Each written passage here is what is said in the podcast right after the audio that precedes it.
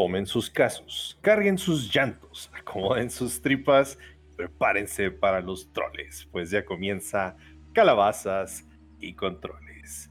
Bienvenidos, seres de el más allá, a este segundo episodio, segunda semana de el especial que tenemos ya año con año de calabozos y controles, llamado Calabazas y Controles.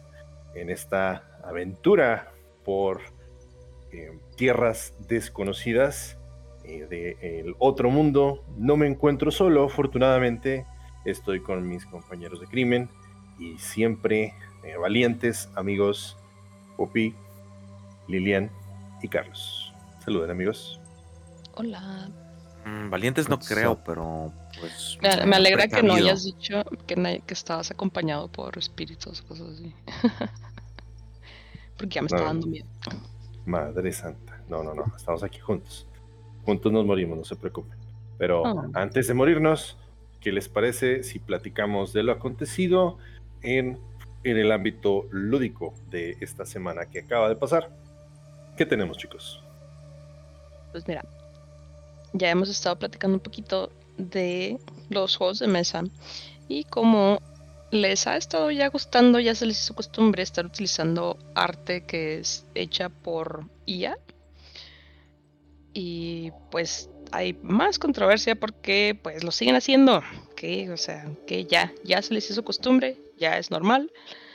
Esta vez son dos. Es uno que se llama Awaken Realms, que ellos pues son un desarrollador, sí, o sea, de juegos de mesa.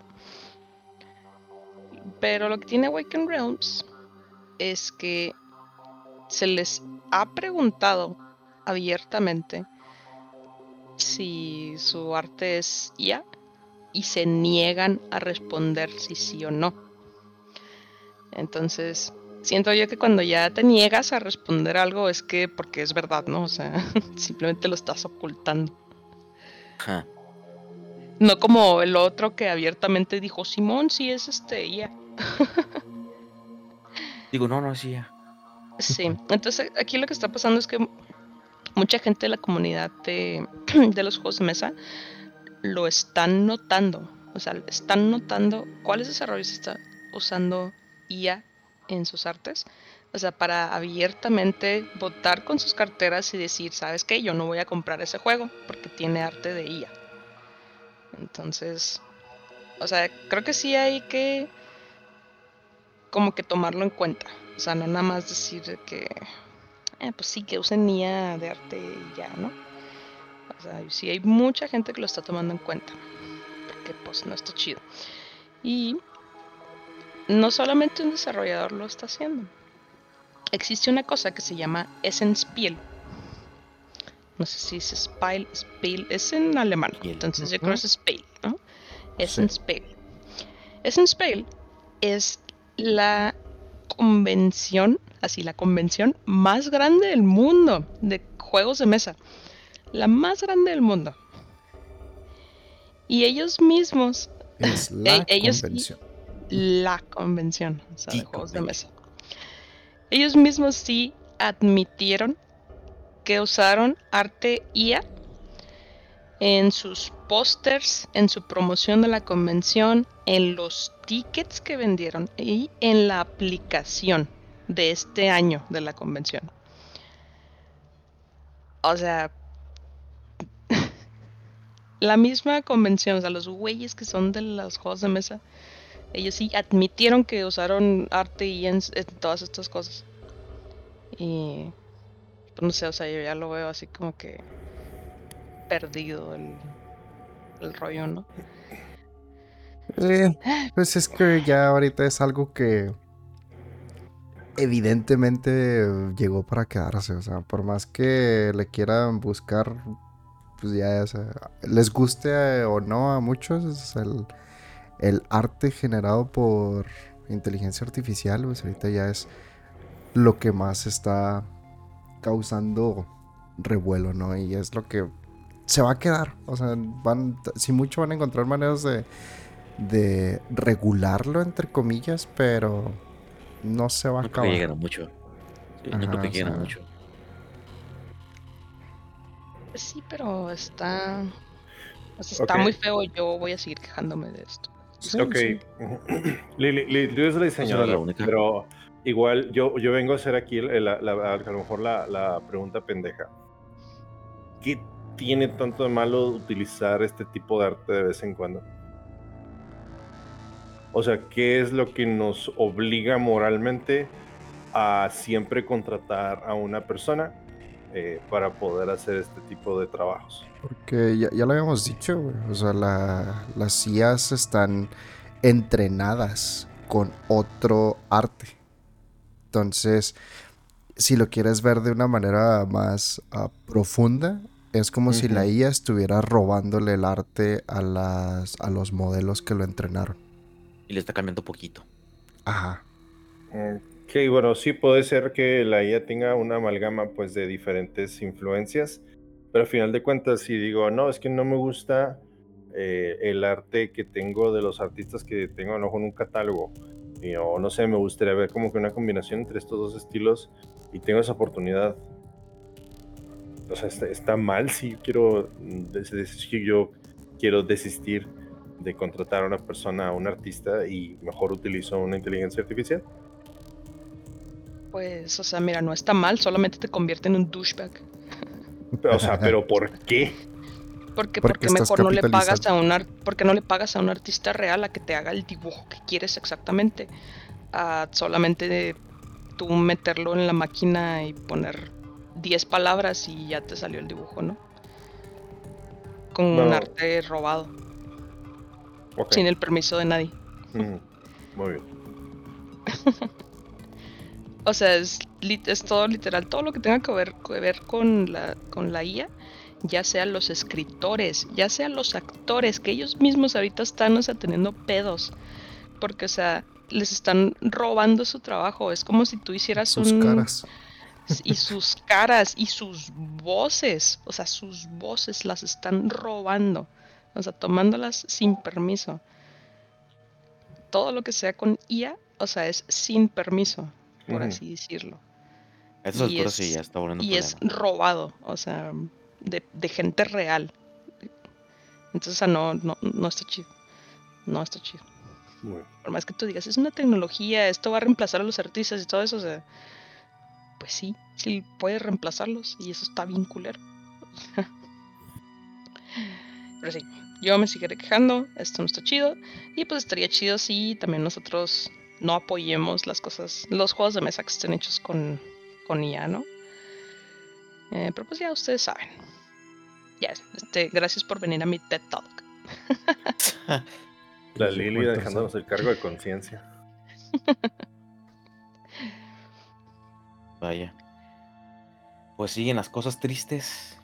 Porque al Oh, no. parecer. Todos conocemos a Epic Games.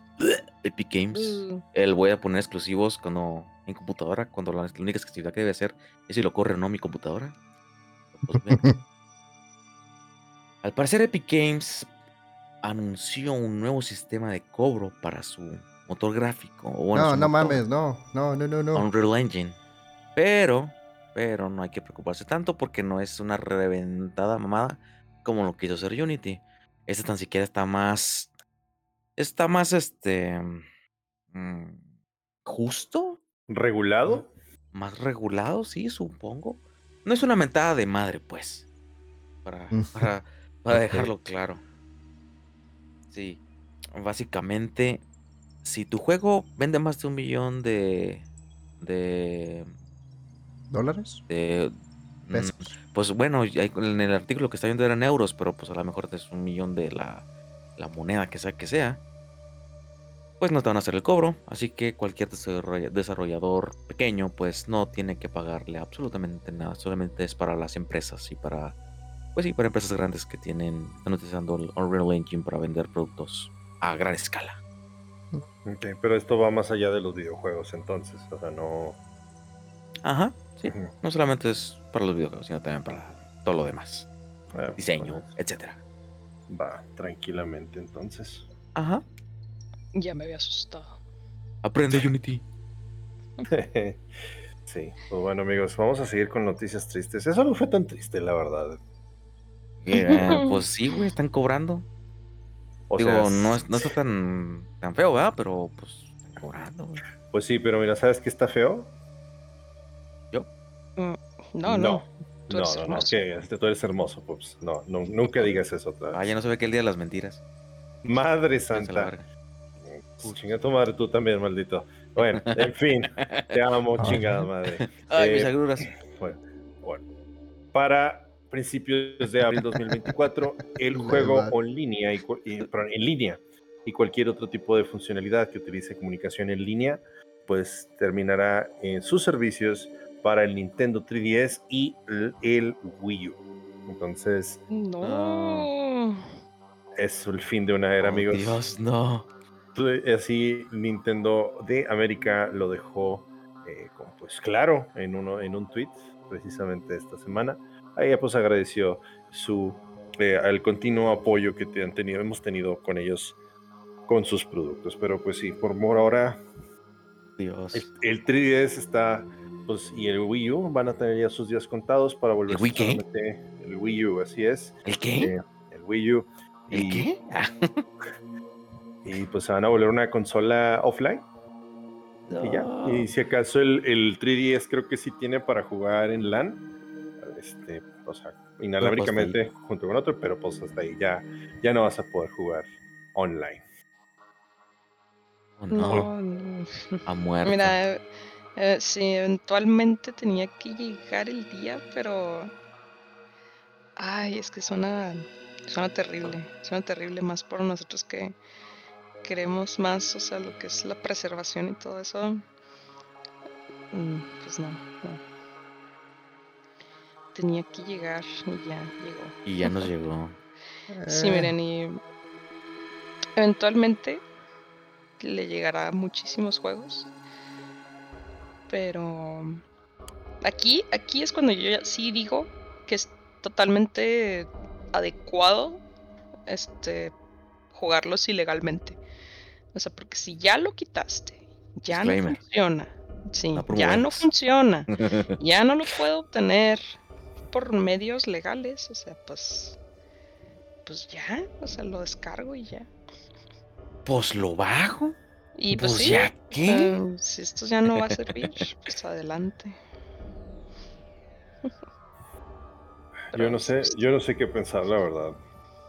O sea, sí es triste y pues yo creo que sí, a, Lo mejor ha- habría que hacer su- sus propios servidores como que, pues no sé si sean homebrew, no creo que sea la palabra correcta, pero pues servidores, este, pues hechizos, Privados. cas- caseros, privados, Privados. porque no creo, no creo la verdad que la gente simplemente diga que ya quiere dejar de jugar el Mario Kart Sí. Wii, por ejemplo. Nah, ni verga.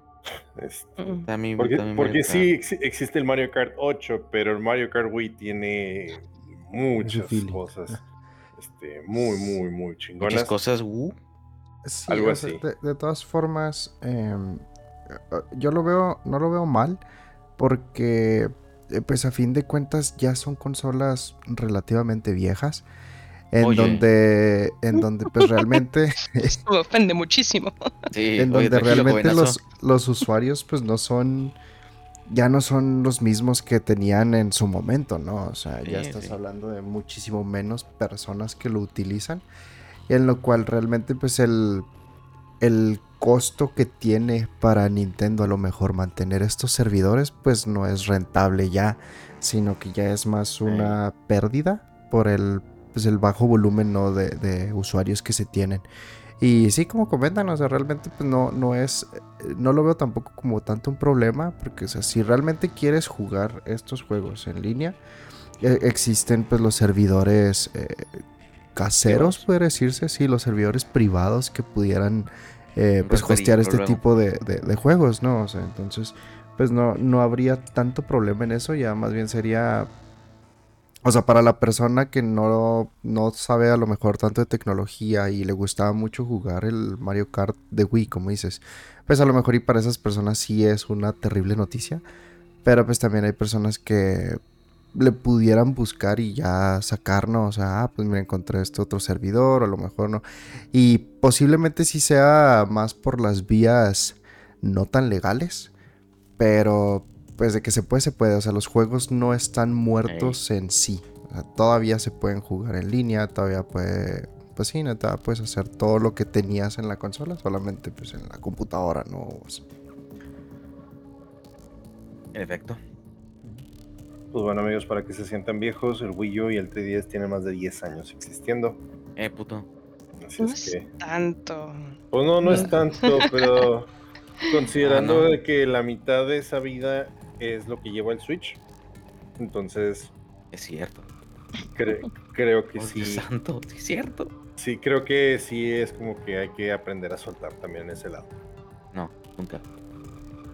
Digo, pues si, si hay gente que tiene manera de jugar el Smash Melee en, en línea, yo lo he hecho. Este, Mm. ¿por, qué, por qué no el Mario Kart de, de- de Wii, por ejemplo? Entonces, sí, ah, va a haber formas, va a haber formas, solamente ojalá, ojalá y sí. que Nintendo sea un poco permisivo en ese aspecto. Yo sé Claro que que estoy pidiéndole no. peras al olmo, yo sé, yo sé, pero pues ojalá y que no caiga un season desist por allá. Ajá. El ingrediente secreto es el crimen, güey. No, Estoy de acuerdo. Miren, otra cosa que, bueno, esto es para como controlar el crimen, ¿no? Quiero suponer. La noticia dice que Ubisoft, Ubisoft, bueno, ya salió el Assassin's... Ah, ah, disculpen. Ya salió el Assassin's Creed Mirage. Ah, Sí. mira. Eso es Eh, bueno, ¿no? Sí, Eh, creo que sí. Sí, más o menos. Eh, está teniendo reviews entre los usuarios, ¿sí? Entre los usuarios, no con las páginas que hacen reviews, porque no, fíjate que ellos también le pusieron como que creo que malas críticas, no sé. El punto es que Ubisoft agregó, a esto dice la noticia, ¿verdad? Que Ubisoft agregó lo que es el sistema de, de Nubo a el Assassin's Creed Mirage Ajá. en el parche, en el primer parche, ¿sí? Del juego. Eso signi- significa que lo agregaron después de que se hicieron los reviews de las páginas del juego. Ah, mira nomás. Ajá. O sea, los reviews que esos güeyes hicieron no era, no tenía este sistema el juego. Entonces, si no lo recuerdan, habíamos platicado un poquito de lo que es de Nubo, es un sistema como de antipiratería. Sí, sí, exacto. Sí. Es de antipiratería que se ha demostrado en un chingo de juegos que si tú le quitas esa madre, el juego corre Corre más. muy bien. O sea, Sí. muy, muy bien. Mejor. En PC. ¿Sí? Entonces, la única manera de poder quitarle el de nuevo a un juego es pues si tú lo descargas ilegalmente, ¿verdad? El juego. Y la persona que pues hizo la descarga, eh, pues se lo quitan, ¿verdad? O sea, obviamente. Estaría bien tonto que descargaras un juego ilegalmente y tiene la cosa esa para no tener juego ilegal, el de nuevo. Sí, Pero... ya, ya- ya había ocurrido, creo que con el Resident Evil 5, que precisamente eh, las copias que le habían quitado el de nuevo corrían con un frame rate más suave. No, el Sí. Resident Evil 5 no, el, perdón, el de. El, ¿Cuál es el de Lady Dimitrescu? ¿El Village? Sí, el Sí, Village, el, el siete. el El siete. 7, Simón. Sí, se había, había tocado cuando, eh, cuando salió, que pues dijeron, ¿qué pedo con esto? Pero sí, ese es un sistema antipiratería que está, const- Que promueve la piratería. con- constant- está constantemente una verificando. Tiene una y- paradoja. pa- Ajá, y pues sí, tiene, tiene muchos detalles. Pues sí, pero, o sea, pues esto está como que un poco. eh, como no men- mintiéndole al, a la persona que. No, sí lo está juego, mintiendo. pero, No, sí lo está mintiendo. Pues sí, ¿verdad? Sí. Entonces, pues yo creo los reviews de este tipo, pues no los puedes considerar como legítimos, ¿no? O sea, porque Nope. técnicamente jugaron un juego, Dale, completos. de- sí, un juego diferente al que tú estarías jugando. Ajá. Entonces, pues no, no está chido. Se- Suena una cosa bien, este, scummy. No sé cómo se dice en español. Ah, pues. Son unos desgraciados. Eso es lo que son. Eh, Sí. pues sí, maldito Ubisoft. Ubisoft. Y Ubisoft. Ubisoft.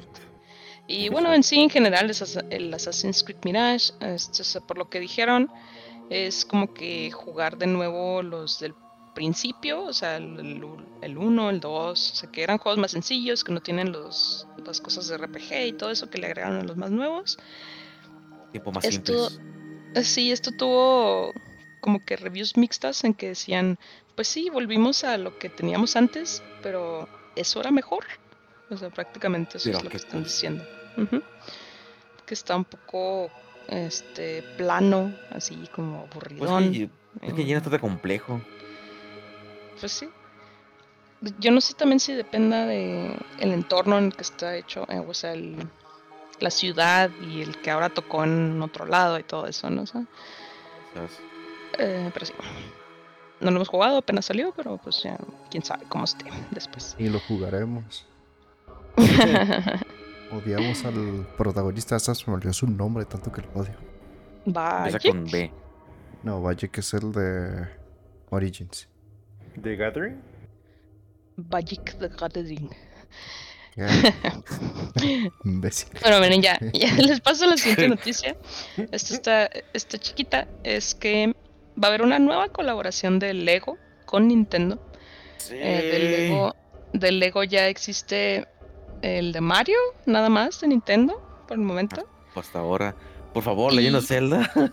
Y ya habíamos hablado de que se habían liqueado el árbol Deku, o sea, de Legend of Zelda. Oye, sí, Todavía no cierto, sale, ¿eh? todavía no sale, pero Ah. estaba súper legit el, el- ese, ese El leak. spoiler. Ajá. Leak. Sí, perdón, el leak. Porque no fue anunciado oficialmente, ¿eh? No fue anunciado oficialmente, era un leak. Pero este siguiente sí fue anunciado oficialmente, o sea, lo puedes encontrar el anuncio en la página de Lego. Es de Animal Crossing. Yes. Y, nuevos pues, horizontes. está, están bonitos, están suaves porque los personajes son, o sea, figuras Lego únicas. O sea, tienen, o sea, si ustedes figuran un Lego, este es el monito cuadrado y pues la cabeza de los monitos son moldes de los de los aldeanos, o sea, los Son monitos que son, ajá, o sea, son este moldes únicos, o sea, esos no existían. La cabeza pues de Isabel y el Canelita. que es el capa, el... Canelita. en español no me lo sé, me molesta un chorro que en español tengan nombres distintos, no, no sé por qué. Porque me acostumbré a escucharlos en inglés, pero sí. El del Tom Nook y entre otros. Eh, nada más mostraron los monitos, no mostraron cómo va a ser los sets ni nada. O set nada más, que no creo que nada más sea uno, ¿verdad? Pero pues ya veremos. A lo mejor lo sacan igual que como los de Mario, ¿no? Que es como, arma tu propia cosa de Mario. es arma tu Oh, es que el de Mario, Eh, el de Mario lo que tiene diferente es que tiene un chip, la figura que es de Mario. Sí, es un, es y un hace- NFC el de Mario y hace dependiendo cosas, de hace dónde pases, ruidos y todo eso. te cuenta puntos y o sea, agarras monedas y te agarras Wow. estrellas y todo eso está, tecnología de punta. está muy interactivo. No creo que el de Animal Crossing llegue a ser así. Ah, que no.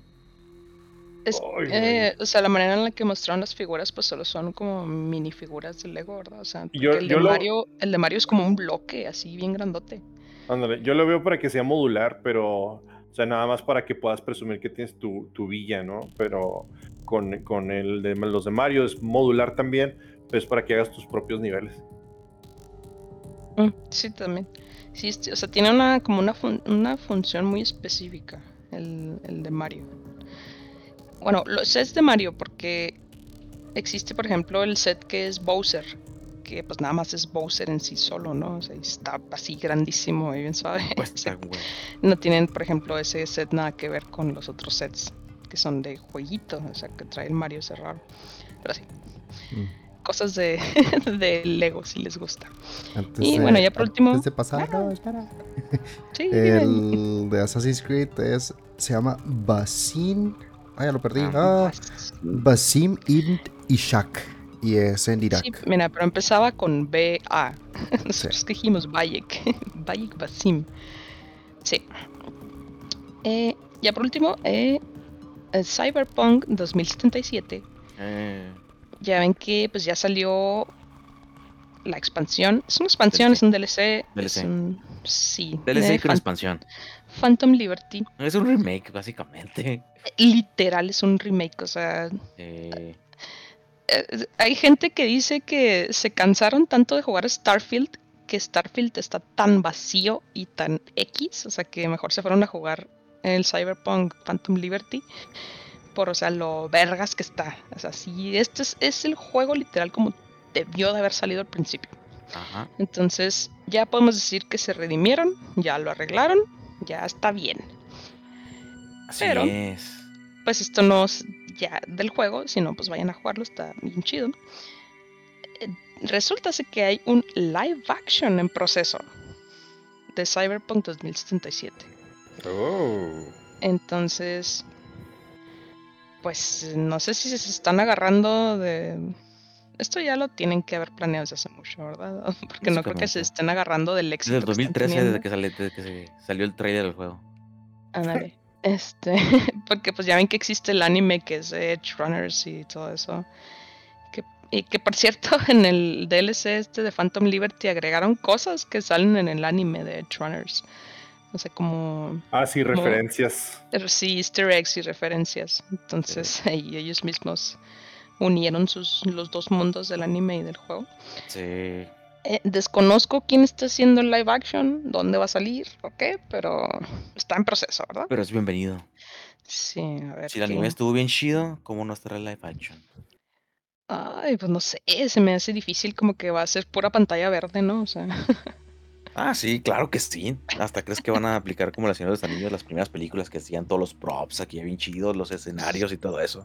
Es que se me hace más fácil hacer un bosque encantado que una pinche ciudad cyberpunk. Bueno, sí. pues sí. Ahí veremos. Pues bueno, amigos, ahora continuamos y nos vamos con algo un poquito más temático de, de la época, puesto que ah, Silent Hill, el proyecto de Ascension, ya nos habían anunciado en, pues, en un PlayStation em, Showcase. Iba a decir un PlayStation Direct, pero no, es un PlayStation Showcase o un State of direct, Play. güey. Es direct. Sí, ¿Para qué- pues sí, direct, no? básicamente. ¿Para qué les Pero hacemos sí, a través de un en vivo de Sony eh, se mencionó pues todos los proyectos que habían a futuro de, de Silent Hill, ¿no? Y fue cuando nos revelaron el Silent Hill 2 remake, eh, el Downfall eh, y más colaboraciones, ¿no? Creo el, el Silent Hill F, que iba a ser en una villa japonesa. Pero bueno, total F. que a lo que atañe esta noticia es Silent Hill Ascension, que mencionó que iba a ser una experiencia colaborativa eh, que va a estar ocurriendo en vivo. Entonces, eh, no sabemos exactamente cómo es que va a funcionar el juego, pero ya dio eh, anuncio a cuándo es que va a salir este, esta experiencia de realidad aumentada el 31, precisamente en Halloween.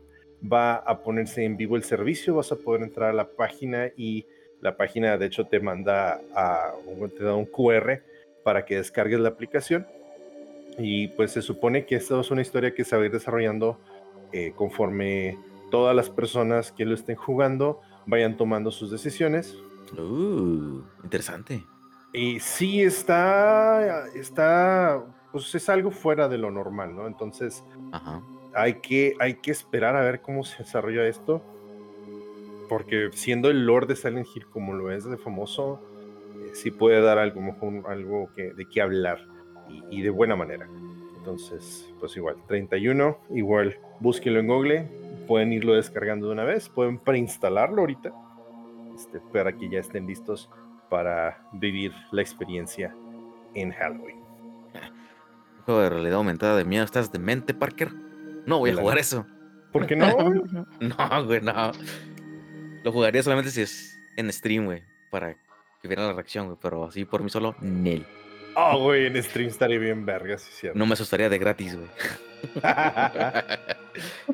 De- Eh, sí. Entre otras noticias, no sé si les suena el estudio de Santa Mónica. Para aquellos que no, pues el estudio que está encargado de traernos el maravilloso mundo de God of War. sí, sí. Pues al parecer hay rumores, o se rumorea que están trabajando en más God of War, en una que supuestamente es un mundo paralelo que explora más como posibilidades dentro del mundo de God of War. Porque pues se quedó en un en un final bastante what? La Eh, última entrega. el, el 4. Sí, apenas te iba a preguntar si se había Ragnarok. terminado las cosas. No. ¿No? Ok. No. Al contrario, van a empezar más. Sí, pues es que obviamente hay dinero, ¿no? Hay dinero y sacan mucho dinero. pues, Claro. ¿Por Pues sí, qué no pues continuar, no? Ya se la saben, todo sea El, el cochino dinero. exactamente. Eh, Así es. pues sí, se me haría raro, la verdad, que no hubiera más God of War. Es que Así como hay, todos- hay más panteones, ¿no? más dioses. Claro que sí. Ah, bueno, eso sí. Imagínate que terminen llegando al- a la mitología maya, güey, o a la mitología acá de. Güey, contra. Quetzalcóatl, no Pero mames. sí, güey, Contra exactamente, Tlaloc. güey. Güey, sí. Estaría Do bien it. pasado de verga. Do it. Sí. Contra Mictlantecutli, güey. Estaría bien, bien delicioso. Contra Xochitlipochtli. Huitzilopochtli. Sí. Tezcatlipoca es el de la guerra, ¿no? Ajá, así es. Pues, ese sí, literal es el God of el- War. God of Pues sí. War. Pues Tezcatlipoca. Viene siendo el, el Ares de, ajá, de, de los mayas. El Ares o de los Mexa. aztecas, perdón. Ándale, el Ares Mexa. Excelente. Pues Ya bueno, quiero ver eso. El Ares Cholo. Excelente. Mira, mientras tenga, eh, bueno, yo que les digo que, que eventualmente habrá más God of War, porque pues ahí está la lana, ¿no? Pero, o sea, no llegar al punto de Assassin's Creed, ¿no? O sea, que ya es chole, no sé. Mientras estén bien y siga la historia chida, pues eh, bueno, adelante. Pues debería, ¿no? Pues hasta ahora no, la- no la han cagado. Hasta ahora. Sí, pues, lleva- pero llevan, ¿qué? ¿Cuatro? Sí, pero no la han cagado. Sí, oye, pero cuatro no son trece, o sea... Digo, la cagaron en Assassin's Creed 3. Ah, bueno, debatible. Eh, Puede que sea solamente, puede que sea solamente mi nostalgia hablando. No, la cagaron en el 3 y después se redimieron en el 4. Sí. ¿Ves? ¿Ves? ¿Ves? Y luego ya de ahí murió para mí. Exacto. Es que los nuevos están chidos, sí jueguen. Sí, está bien, está bien. Sí están bien. El, el- Muy bien, el que. Les digo, o sea, lo que fue el Black Flag, el Unity. Esos dos. La historia de fuera del. O sea, en la época actual. Sí dejaron mucho que desear. Pero están bien en cuanto a la época que quieren interpretar. Y lo- los más nuevos, la historia de. De la mona, que no es Desmond, pues igual sí está. No está tan interesante, pero sí se pone chida. Eventualmente. y el 3, el Eventualmente. 3 fue por la. Por las muchísimas e- expresiones y facetas del ratón Aketon. Alienígenas. Que igual, si quieren, si quieren saber más acerca de toda esta historia de Assassin's Creed, ya la hemos platicado, ¿verdad? Hay que sí. un Sí. episodio de Calabozos y Controles que lo dice. Exacto. explica De hecho, hay un episodio de Calabozos y Controles que lo explica, así es. a huevo. Entonces, ahí dense, dense la vuelta. Mientras tanto, seguimos platicando noticias. Pues hemos estado ya en recientes semanas hablando de que han estado habiendo recortes en diferentes empresas. Desafortunadamente, Telltale Games viene siendo otra de estas. Ah, Y pues al parecer despidieron a casi toda la plantilla. Le pasó lo mismo que a eh, ¿cómo se llama? los desarrolladores de Fall Guys. ¿Cómo se llaman? ah, Siempre no, se me va. ¿Los qué, güey? Los desarrolladores. de Fall Guys. A ver, déjalo, busco aquí rápido. Lo mencionamos el año, el Ah, año pasado, el episodio ah, pasado. Mediatonic. Mediatonic. Ah. Mediatonic. Sí, pues pasó lo mismo que con Mediatonic y a través de eh, pues uno de los reporteros más famosos de, eh, de videojuegos, lo que es este Jeff Keighley, pues menciona que debido a las condiciones del mercado actuales, desafortunadamente tuvimos que dejar ir un poco del equipo de Telltale y eh, pues no tomamos esta acción a la ligera y nuestro compromiso para contar historias y encontrar nuevos caminos para hacerlo se mantiene igual. Estamos agradecidos con todos por su dedicación en este viaje y estamos trabajando para apoyar a todos los impactados. Todos los proyectos que actualmente están en desarrollo siguen en producción y no tenemos ningún otro otra actualización en este momento. Telltale. Entonces, pues no sé qué diablo va a pasar, si es que van a estar trabajando con Skeleton Cruise, si es que van a contratar nueva gente. No creo. Pues quién sabe, a lo mejor es liquidaron gente vieja y pues contratas gente nueva y le pagas menos. Entonces, Ay, ah, ah, No, Sí. dijeron, no dijeron a qué aspiran, güey. A lo mejor fueron artistas. Oh, y ya, oh. Pues bueno, eso también es cierto, pero pues, ah, güey, no sé qué pensar. O sea, es, es triste, pero te digo. El, el hecho de que digan no vamos a poner pausa en los, en los juegos significa que en algún momento van a tener que ir, va a haber un retraso, va a haber un anuncio de que no saben que esto no pudimos alcanzar las, los, este, Claro. las metas de, de- Claro. de tiempo y vamos a tener que retrasar desafortunadamente. A ver si, a ver si no pasa Sí, eso. sí. Sí, la típica disculpa de Twitter, güey. Ándale, Simón. Una más a la colección. Claro. Ay, Dios, qué, qué horrible. Pero, pues, en otras cosas, ya, este, pues, no sé si igual de horribles, pero eh, recuerdan, pues, este juego de, de Lord of the Rings, Gollum. Ay, muy sí, amargamente, güey. Cosa sí. más horrible del mundo, sí. Pues, resulta que hasta este momento, a través de Metacritic, es el juego menor valuado del 2023. Así. Muy o sea, bien. pues, Santo Dios. Ya lo sabíamos, ¿o no? pues no estoy seguro, pero pues hasta ahorita puede considerarse el peor juego del 2023. Bueno, y recuerdan que también pusieron una disculpa, que de hecho creo que incluso la leímos aquí, pues su- empleados supuestamente están declarando que la, ex- la, eh, disculpa que llegaron a publicar a través de las redes sociales del grupo desarrollador, pues fue redactada nada más y nada menos que por ChatGPT. No mames. Así es, porque no solamente puedes hacer arte con inteligencia artificial, sino también disculpas, porque no sé, yo siento que esto es lo más sin huevos que puedes llegar a hacer, o sea, ni siquiera tener las palabras para poder hacer- ofrecer una disculpa y admitir que la cagaste, no, que lo haga ChatGPT por mí, porque a mí me da ansiedad, no, está cabrón. ansiedad. igual, Es que mira- bueno, lo, lo que comentaron que, que era un posible que hubieran usado a ChatGPT fue porque la disculpa literal empieza, o sea, en vez de decir The Lord of the Rings, Gollum, dice The Lord of Ring, Gollum. O sea, como que no, no hicieron un, ah, ay, un proofreading. eh, no, no, no vieron que estuviera bien redactada la, la, la disculpa antes de publicarla. Entonces, o sea, decía el Señor del Anillo, no el Señor de los Anillos. Pues mira, para mí estaría bastante creíble que así como hacen juegos, hacen sus disculpas. O sea, así todas culeras. Ajá, sí, eso es otra. Ah, es otro caso de E.T. Lo quieren enterrar en el desierto. Pero alguna vez alguien se disculpó por E E.T. Ah, no. Eso, ahí sí aplicaron, ahí sí le clicaron. Esto no pasó, caballeros. Eso no Porque existió en su, nunca. en su momento, Exacto. como no existían las redes sociales, pues no Sí, tenías que exacto, era más fácil. con nadie. O sea, Sí, sí.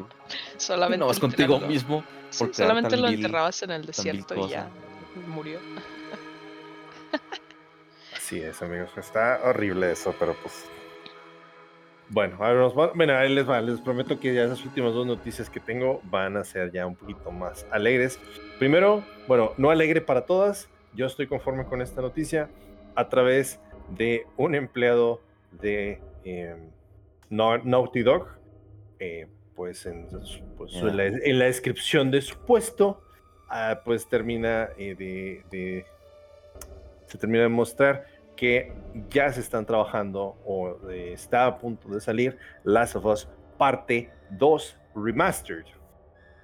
O sea, tuvimos Last of Us, tuvimos Last of Us Remastered y luego Last of Us eh, parte 1, Last of Us parte 2 y ahora tenemos Last of Us 2 Remastered. Entonces, eh, no sé qué pensar. Si odiaron este juego, pues ahora lo van a poder odiar en 4K. Si les gustó este juego, lo van a poder disfrutar en 4K. Yo soy de los segundos, Pupi es de los primeros. Y no hay, y no hay nada que vaya a cambiar es- esas opiniones al respecto. Pero sí, eh, Naughty Dog sigue exprimiendo esa franquicia y pues el juego spin-off multiplayer que iba a ubicarse en el mismo universo. Bien, gracias. Ese todavía no tenemos noticias de nada al respecto. Muy bien. Sí. Y ya, por último, y este también hay que tomar con un grano de sal- pero se dice que Square Enix, eh, pues allá está ahorita ya a punto de terminar pues toda la campaña o toda la publicidad de lo que viene siendo la continuación del Final Fantasy VII Remake, que pues es en forma de, de Rebirth, y la neta espero con ansias. Y pues básicamente se están abriendo pues, al público y en los días venideros estarían haciendo una encuesta para considerar qué proyecto podrían tomar en cuenta para empezar a trabajar. Entonces, las opciones que hay están de no mames. Yo no sabía que necesitaba esto. eh, porque, miren, agárrense. Final Fantasy XVII. Que creo que es la opción más segura, ¿no? Ajá. Final Fantasy XV 2. O sea, la continuación del Final Fantasy XV. Simón. Ay, güey, no. No creo que mi corazón pueda con eso, güey. Ok. Final Fantasy Tactics Remaster. Uh, ok. Ajá. Ok. ¿Qué te parecería el Crystal Chronicles, el de, el de GameCube? Reboot. Damn. O tal ¿No puedo- vez. ¿No puedo elegir un- todos? O tal vez un World of Final Fantasy 2. Que eso sería la extensión de Final Fantasy 2. O un reboot del Dissidia Final Fantasy. Son muchos. Y faltan. Porque también está Dirge of Cerberus Reunion. No sé exactamente qué es el Dirge of Cerberus. Pero aquí es donde yo literalmente, bueno, no, no literalmente no, pero figuradamente me cago. Porque están considerando, están, o podrían estar considerando hacer remake de los siguientes juegos: Final Fantasy VI, Final Fantasy VIII, Final Fantasy. 9 y Final Fantasy X. Todos esos podría ser un probable remake. Así es que yo nunca había puesto en mi mente que necesitaba ver a Kefka en 4K remasterizado o rem- remake. Es no mames. O sea, ¡ah! Es, Deja tú, güey. La risa, güey. La, Sí, la icónica güey. risa de Kefka. Ah, es un madre. villano hermosísimo. O sea, del- casi del calo de Sephiroth. Bueno, yo amo más a Sephiroth, pero a Kefka también le tengo un respeto increíble. Y que, me lo, que nos lo pueden ofrecer, porque este, este sería un brinco de, de 2D a 3D, güey. Entonces eso sería algo demasiado impresionante. Y, pues sí, por eso estoy, yo me, me hypeé con eso. Espero yo que esto se confirme para entonces yo poder poner mi voto por el Final, Final Fantasy VI Remake. No sé ustedes. Mira, los, la verdad es que los desconozco, pero eh, todos. Dos.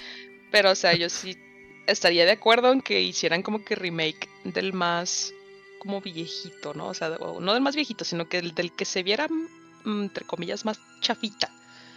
Uy, güey, pues es que de todo esto, mm, el 6 salió para Super Nintendo, pero no, o sea, es un juego que envejeció bastante bien. Entonces, no te puedes decir así, ah, es que el, el 6 se lo merece más porque se echa fita. No. Eso La es lo que no. yo diría, o sea. Ah, también no lo, no lo nuevos, me- ya están, no lo entonces- mencioné en la lista, pero también estarían considerando una tercera parte del Final Fantasy X. Ok.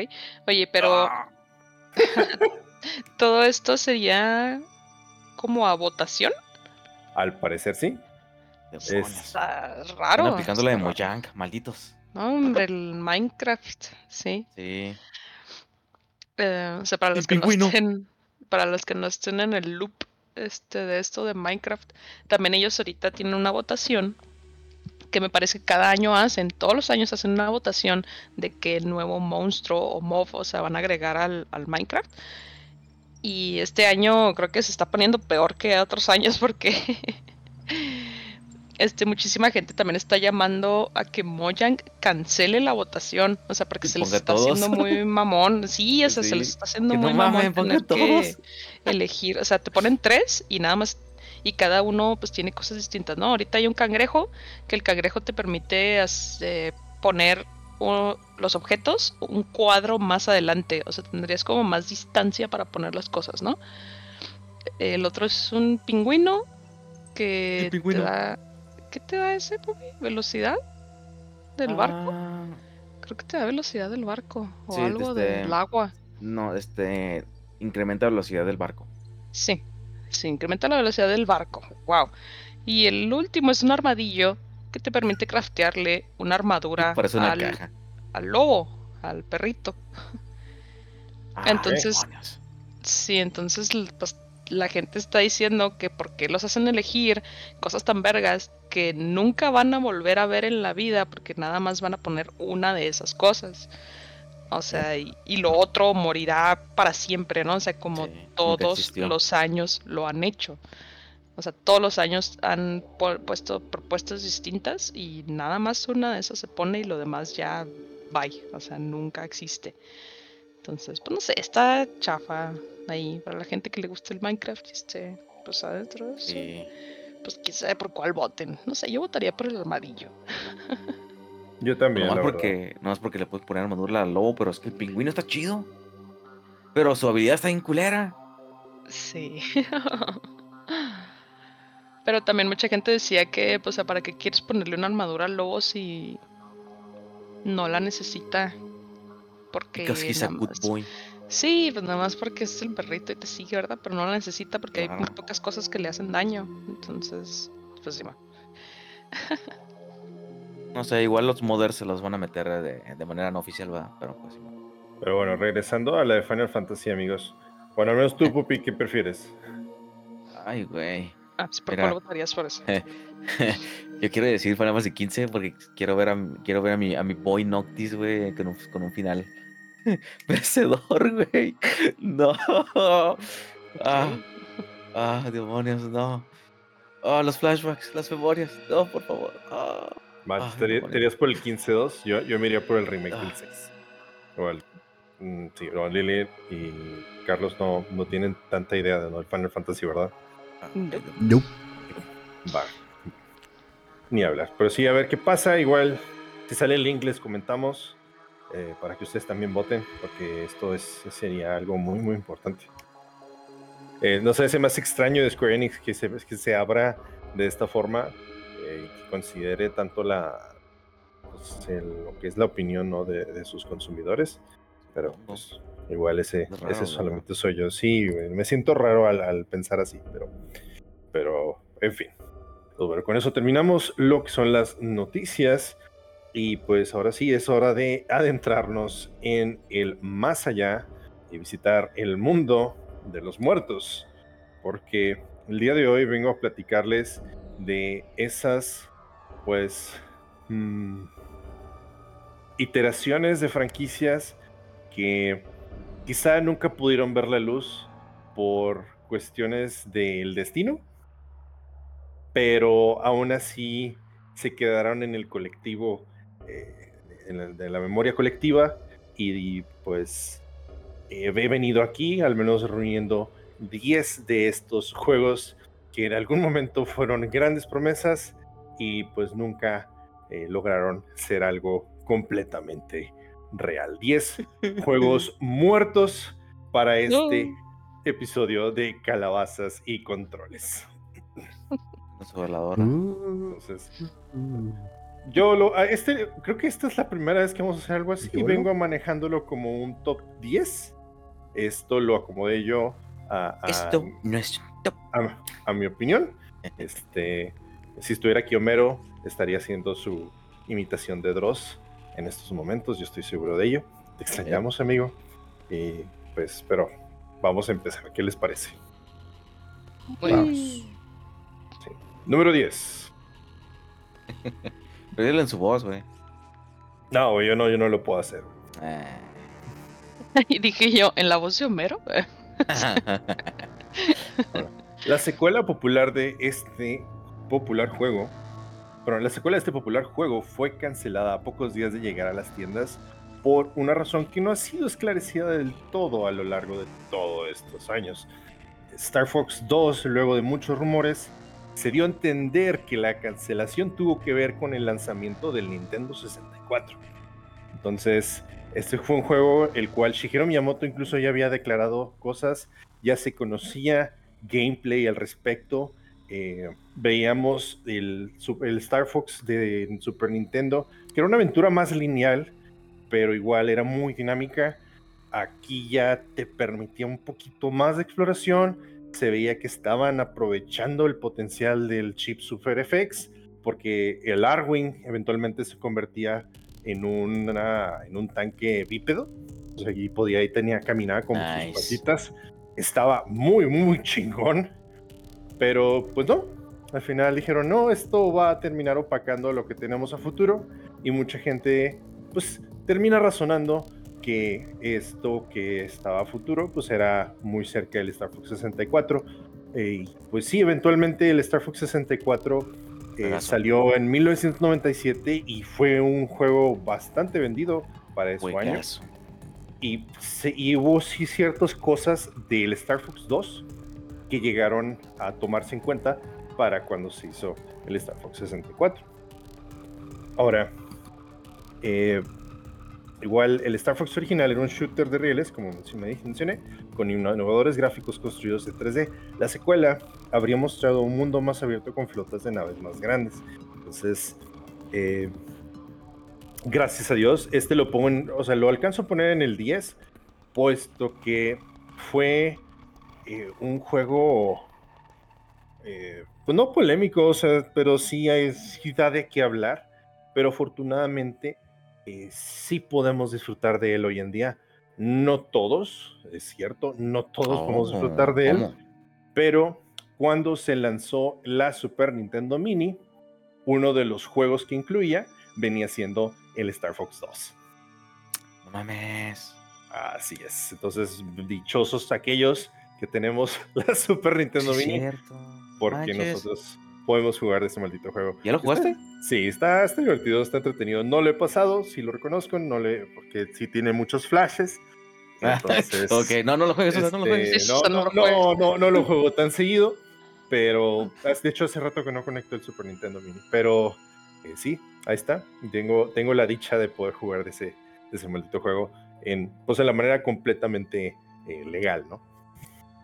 ¿Ustedes habían escuchado del Star Fox 2? Yo le había escuchado, pero no sabía que había salido. Sí, lo que me sorprende es eso, ¿no? De que hayas dicho que o sea, salió el juego y luego lo cancelaron a los pocos días. ¿Qué? Eh, no, devuélvelo, devuélvelo. Sí, sí, o sea, más bien fue como que salieron muy pocas copias, ¿no? Ya no se produjo más. Ándale.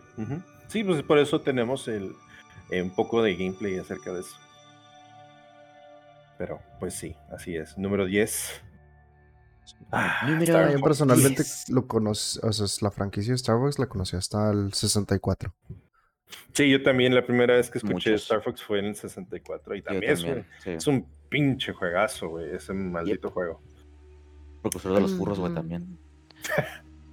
Pues mira, la primera vez que yo escuché de Star Fox fue en... ¿En el cubo? El, no, en, o sea, sí fue en el 64, pero fue en el Smash del 64. En el Smash del 64. Ah, estoy, no por viendo sí la, mismo. Eh, estoy viendo la, la, el arte de la caja, güey. Al parecer tenía personajes nuevos, güey. Sí, creo que tenía una conejita, ¿no? Una cosa así. No sé si es una conejita, güey, o como un, un purul, como un perro, güey, de esas de las ah. caídas, güey. Sí, bueno, es una purul, güey. Más bien, es una purul. una purul. Y lo que parece como un, un zorro del desierto. Un Fennec Fox. Un Fennec, así como la. Fennec oh, pendejo. Fennec de Agretzko. Eh, ok, ya, muy bien. Pues un eh, panda rojo entonces. No, ese es. Eh, no, no, no. Este, un zorro Fennec. sí. Fennec Fox. Ok. Bueno, tendré que buscarlo porque no, no los ubico bastante bien, pero bueno. Animales. Animales, Fennec Fox. Hashtag Imágenes. Nomás, nomás ten cuidado que pongas en el buscador, porque Ay, no, güey. No, no, no. No, no, no, no. Dios, Dios me libre. Pues bueno, amigos, les Está sigo. buenísimo. Seguimos con el número 9. Este, número 9, Número 9. Fallout 3. Ah, chinga. Todo el mundo se queda de what the fuck, pero yo, yo lo he pasado. Cabrona, cabrona, yo lo he jugado. a ver, a ver. Es más, lo tengo instalado. O sea, ¿qué, qué pedo? ¿Cómo que Fallout 3? O sea, sí, pues bueno. El Fallout 3 que acabó saliendo en 2008 es la versión creada por Bethesda después de que le comprara la, a la serie a Interplay Entertainment. Simón. Ah, Pero si son, un game, son gamers veteranos o por curiosidad decidieron probar los primeros Fallouts, sabrán que su tercera entrega es totalmente diferente de lo que era la premisa original. ok. Mm. ¿sí? Eh, o sea, desde el principio podemos hablar que era una perspectiva isométrica los, los primeros dos, y pues pasamos al tercero, se vuelve primera persona, y, mm, tiene una experiencia un poquito más de combate, acá era más de RPG, más tipo um, Dungeons and Dragons, pero en un ambiente post-apocalíptico, entonces, sí, pues digamos que Bethesda trató de meter inmersión, y de alguna manera logró, pues tuvo éxito el, el juego, no, no voy a decir que es malo, pero ya había una Ah. idea de una continuación del Fallout 2. Y pues bueno, eh, Fallout 3, que iba a ser titulado Van Buren, iba a ser una versión mejorada de las dos entregas anteriores. En un mundo post-apocalíptico, amplio y con una tremenda libertad de acción, porque Fallout 1 y 2 tienen una infinidad de posibilidades dependiendo de cómo hagas a tu personaje. Pues bueno, en Mm. 2003 el desarrollo de Buren parecía ir viento en popa. No obstante, cuando solo faltaba un 15% del desarrollo, se acabó cancelando. Esto se debió a una decisión estratégica de Interplay, que era la distribuidora. Esta quería enfocarse más en el mundo de las consolas y no tuvo miramientos eh, o pues no, no se detuvo o no se tentó el corazón a sacrificar pues este juego porque se quería enfocar más a la Xbox, más al PlayStation y no tanto ya a las computadoras que era donde originalmente había salido esta, esta franquicia. Pero no todo está perdido y también por eso lo pongo hasta aquí abajo. A modo de consolación, muchos desarrolladores de eh, Black Isle fueron a parar a Obsidian, que fue la desarrolladora que trabajó en el fantástico Fallout New Vegas. Yes. Entonces, Mm. muchos fans consideran el New Vegas el mejor Fallout moderno debido a que se inspira bastante más en lo que eran los primeros juegos, el 1 y el 2. Mm, Sí. Entonces se Estoy murió por opacamiento. ¿Se murió por qué? Opacamiento del Fallout New Vegas. Mm, No, más bien fue una decisión de mercado y ya. Interplay dijo, no, vamos a enfocarnos más en las consolas que en lo que son los... eh, en, la, en el APC. Y pues Interplay también dijo, no, pues es que Bethesda te vendo eh, Fallout.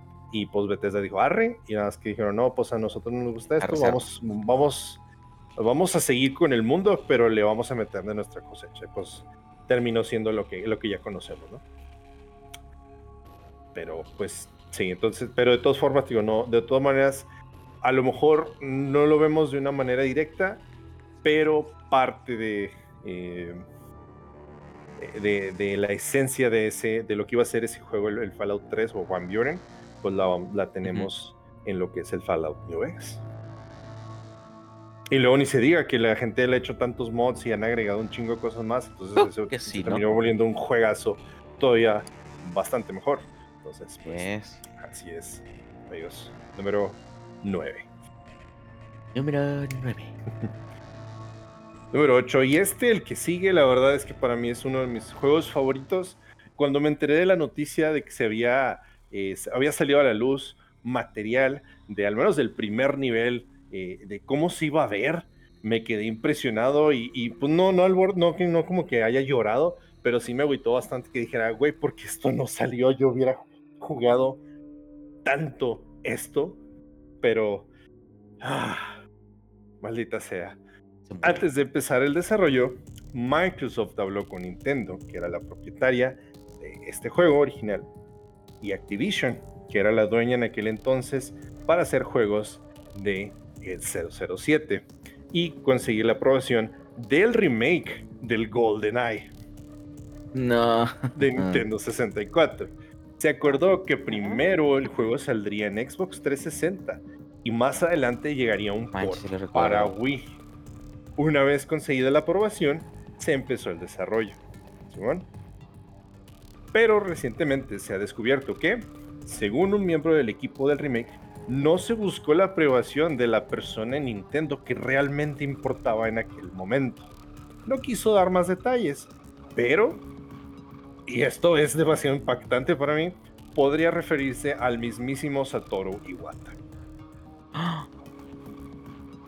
el fallecido presidente de Nintendo. Cuando esa persona era importante y se enteró de lo que estaba pasando, ordenó la cancelación del remake sin impor- importar lo avanzado que estaba. Y es que, en paralelo, Nintendo negociaba con Activision para crear un reboot espiritual del GoldenEye 007, que primero saldría en Wii y más adelante en otras consolas. Así que Nintendo no le interesaba que saliera un remake por fechas similares, ya que le iba a ser una competencia directa. Perfecto. Y pues sí, amigos, el- está en YouTube el gameplay de todo el primer nivel del GoldenEye. Creo que incluso todavía más niveles, el segundo y el tercero.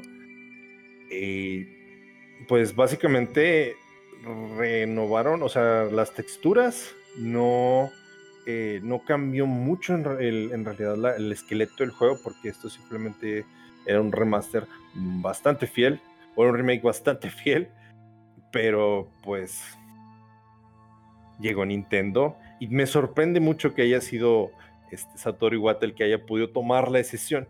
No está como que del todo claro, pero pues también tiene lógica, ¿no? Sabiendo que iban a tener ellos un intento de un juego eh, Sí, muy pues sí. similar, pues no, no querían este, opacar y pues teniendo ellos el poder para decidir si esa otra cosa iba a poder vivir o no, pues la neta, yo creo que tampoco este, hubiera tomado una decisión diferente de lo que hicieron ellos. Damn, yo pensé que era, que era fan-made ese, ese video, güey. Güey, No sí fuera- parece. Sí, no, no, güey, no, sí no sabía que era, eh, entre comillas, oficial. Sí, eso. Se veía bien chido, güey, no mames. No, sí está bien pasado de lanza. Y cuando lo vi dije, no mames, ¿por qué esto nunca salió? Y pues cuando vengo investigando para el este, este episodio, pues bueno, venía saliendo ya la verdad. Es como que, ah, maldita sea. No le preguntaron a quién le importaba. Dale. Pues bueno, número 8, Chale. amigos. GoldenEye 007. ¿No, ¿no sacaron Número un 8. remaster recientemente? O Mm, no es un remaster, es un... No. No es un remaster, Port. sacaron el port ajá, para Sí. lo que fue el Nintendo Switch Online. Switch Online. Sí, y creo que también lo puedes jugar en Xbox, pero, o sea, es tal cual las gráficas del 64. Ah, es- muy bien. Esto iba a ser así, el, el juego del 64, pero con mejores gráficos. O con gráficos para el 360 que iban a ser en ese entonces. Sí, Yes. sí. Oh, ok. Entonces sí, duele, duele mucho la noticia, pero pues bueno. Bastante. Número 7. A lo mejor este juego no lo conocen todos, eh, pero también es algo impresionante como es que simplemente. ¿Ah? ¿No? Nunca va a pasar. ¿Desvaneció? FES 2. ¿El del sombrerito? Así es. ¿Han, han Ah. jugado, el- ¿Han jugado de FES o no? Mm, yo recuerdo que Ni- hablaste de él en un, en un episodio. Sí, creo que en joyas ocultas, creo. Creo. Ay, güey, no me Pensé, suena. pensé en el dulce, el, pero ese es pez. Es pez, güey. Es FES, Simón. No, FES es un sombrerito que utilizan, no sé, exactamente, no sé exactamente en qué circunstancias lo utilizan, pero pues es un, es un sombrerito así como que parece un vaso. Generalmente es color rojo y tiene así una, un birrete este, color como que dorado, o una cuerdita dorada. Sí, en medio centro. Ajá, y pues lo vemos mucho en los changuitos, ¿no? Pero también lo usan las personas. Entonces, este juego, el de Fez, trataba de un mundo en 2D, pero debido a un cataclismo o algo, eh, pues el cubo sagrado, que estaba hecho, compuesto por 64 cubos, se esparce por todo el mundo. Y esta persona, el, el- el personaje que tú tienes, es el elegido para poder reunir esos 64 cubos de nuevo Y tiene el don de ver en más dimensiones. Pero el juego solamente te permite ver en 2D a la vez, un- o sea, un- una dimensión a la vez, eh, o un plano a la vez, pues. Y con los gatillos, con los triggers, vas girando el. Vaya, el mundo, vamos a decirlo, donde, donde te encuentras. Entonces, hay, hay veces que encuentras pasillos en donde a lo mejor de cierta otra perspectiva no veías nada y de esa manera puedes cruzar a otro lugar y puedes subir obstáculos que- o pasar obstáculos que antes pues, no podías superar. Entonces es una clase de Metroidvania que aprovecha muy bien las perspectivas y es un juego impresionante. O sea, la, la neta Mm. es un juego indie bastante bien hecho y se había anunciado, o sea, fue muy aclamado y fue cuan- y todo el mundo se emocionó cuando anunciaron que iban a sacar el FES 2. Pero esta triste historia comienza con, o bueno, se termina más bien con un tweet que dice así, y cito, FES 2 ha sido cancelado. Ya no Ah. puedo más. Cojo el Ah. dinero y me largo. He aguantado hasta aquí. Esto no es resultado de, única, de una única cosa. Es el final de una campaña larga y sangrienta. Han ganado. Y así. Ay, güey, pues ¿qué el desarrollador. Pues, el- ¿qué pasó? ¿Han ganado este- quiénes? No, Con este ominoso tweet, el desarrollador Phil Fish sorprendió a todos en el mundo en el 2013. La esperada secuela de su genial juego indie había dejado de existir. Al principio muchos pensaron que fue fruto de una calentura del momento, que Fish iba a recapacitar y haría un donde, pues así como que, ah, broma, se la creyeron, ¿no? Pero no. Al, al- al final, pues, la- eh, say psych right now. Sí, Sí. La desarrolladora Polytron, a la que se encargaba de FES 2, eh, reconfirmó que el juego estaba cancelado y pidió disculpas por todo lo ocurrido. Ahora, ¿a qué se refiere Phil Fish con una campaña larga y sangrienta? Al día de hoy no hemos llegado a comprender del todo a qué se refería. Lo único claro fue el detonante, una discusión que en su momento fue puntual, pero no igual no fue larga y sangrienta eh, lo que provocó que Fish se encabronara y simplemente dijera a la chingada todo, cancelamos el juego. Unos días antes de su cancelación, el portal Game Informer filtró que en, por aquel entonces la venidera Xbox One, las desarrolladoras independientes podrían autopublicar sus juegos. Otros medios como Game Trailers decidieron contactar con las dos estrellas indie del momento para conseguir declaraciones, que era Jonathan Blow, que era creador del juego de Braid, que también es un juegazo indie, que lo recomiendo ampliamente, y pues con Phil Fish. Fish decidió no responder a nadie. Y luego en su podcast, un miembro del equipo de Game Traders criticó muy duramente la actitud de Fish sobre el tema, utilizando un lenguaje muy, muy ofensivo e insultante. Poco después, Fish explotó en Twitter, arremetió contra diferentes medios y su rabia culminó en la cancelación de FES 2. Tiene el nombre de ese güey. Suena- Suena como de- demasiado drama de por medio. Sí, no, es, es- es totalmente un drama queen, o sea, pero pues, ah, o sea, ¿para qué le mueves, no? O sea, ay, no. Pudo, pudo no haber dicho nada, o sea. Y es una auténtica pena ya que el primer FES es una genial combinación de puzzles y plataformas en donde el jugador puede girar el escenario para desbloquear nuevas rutas o resolver acertijos, es lo que estaba mencionando al principio.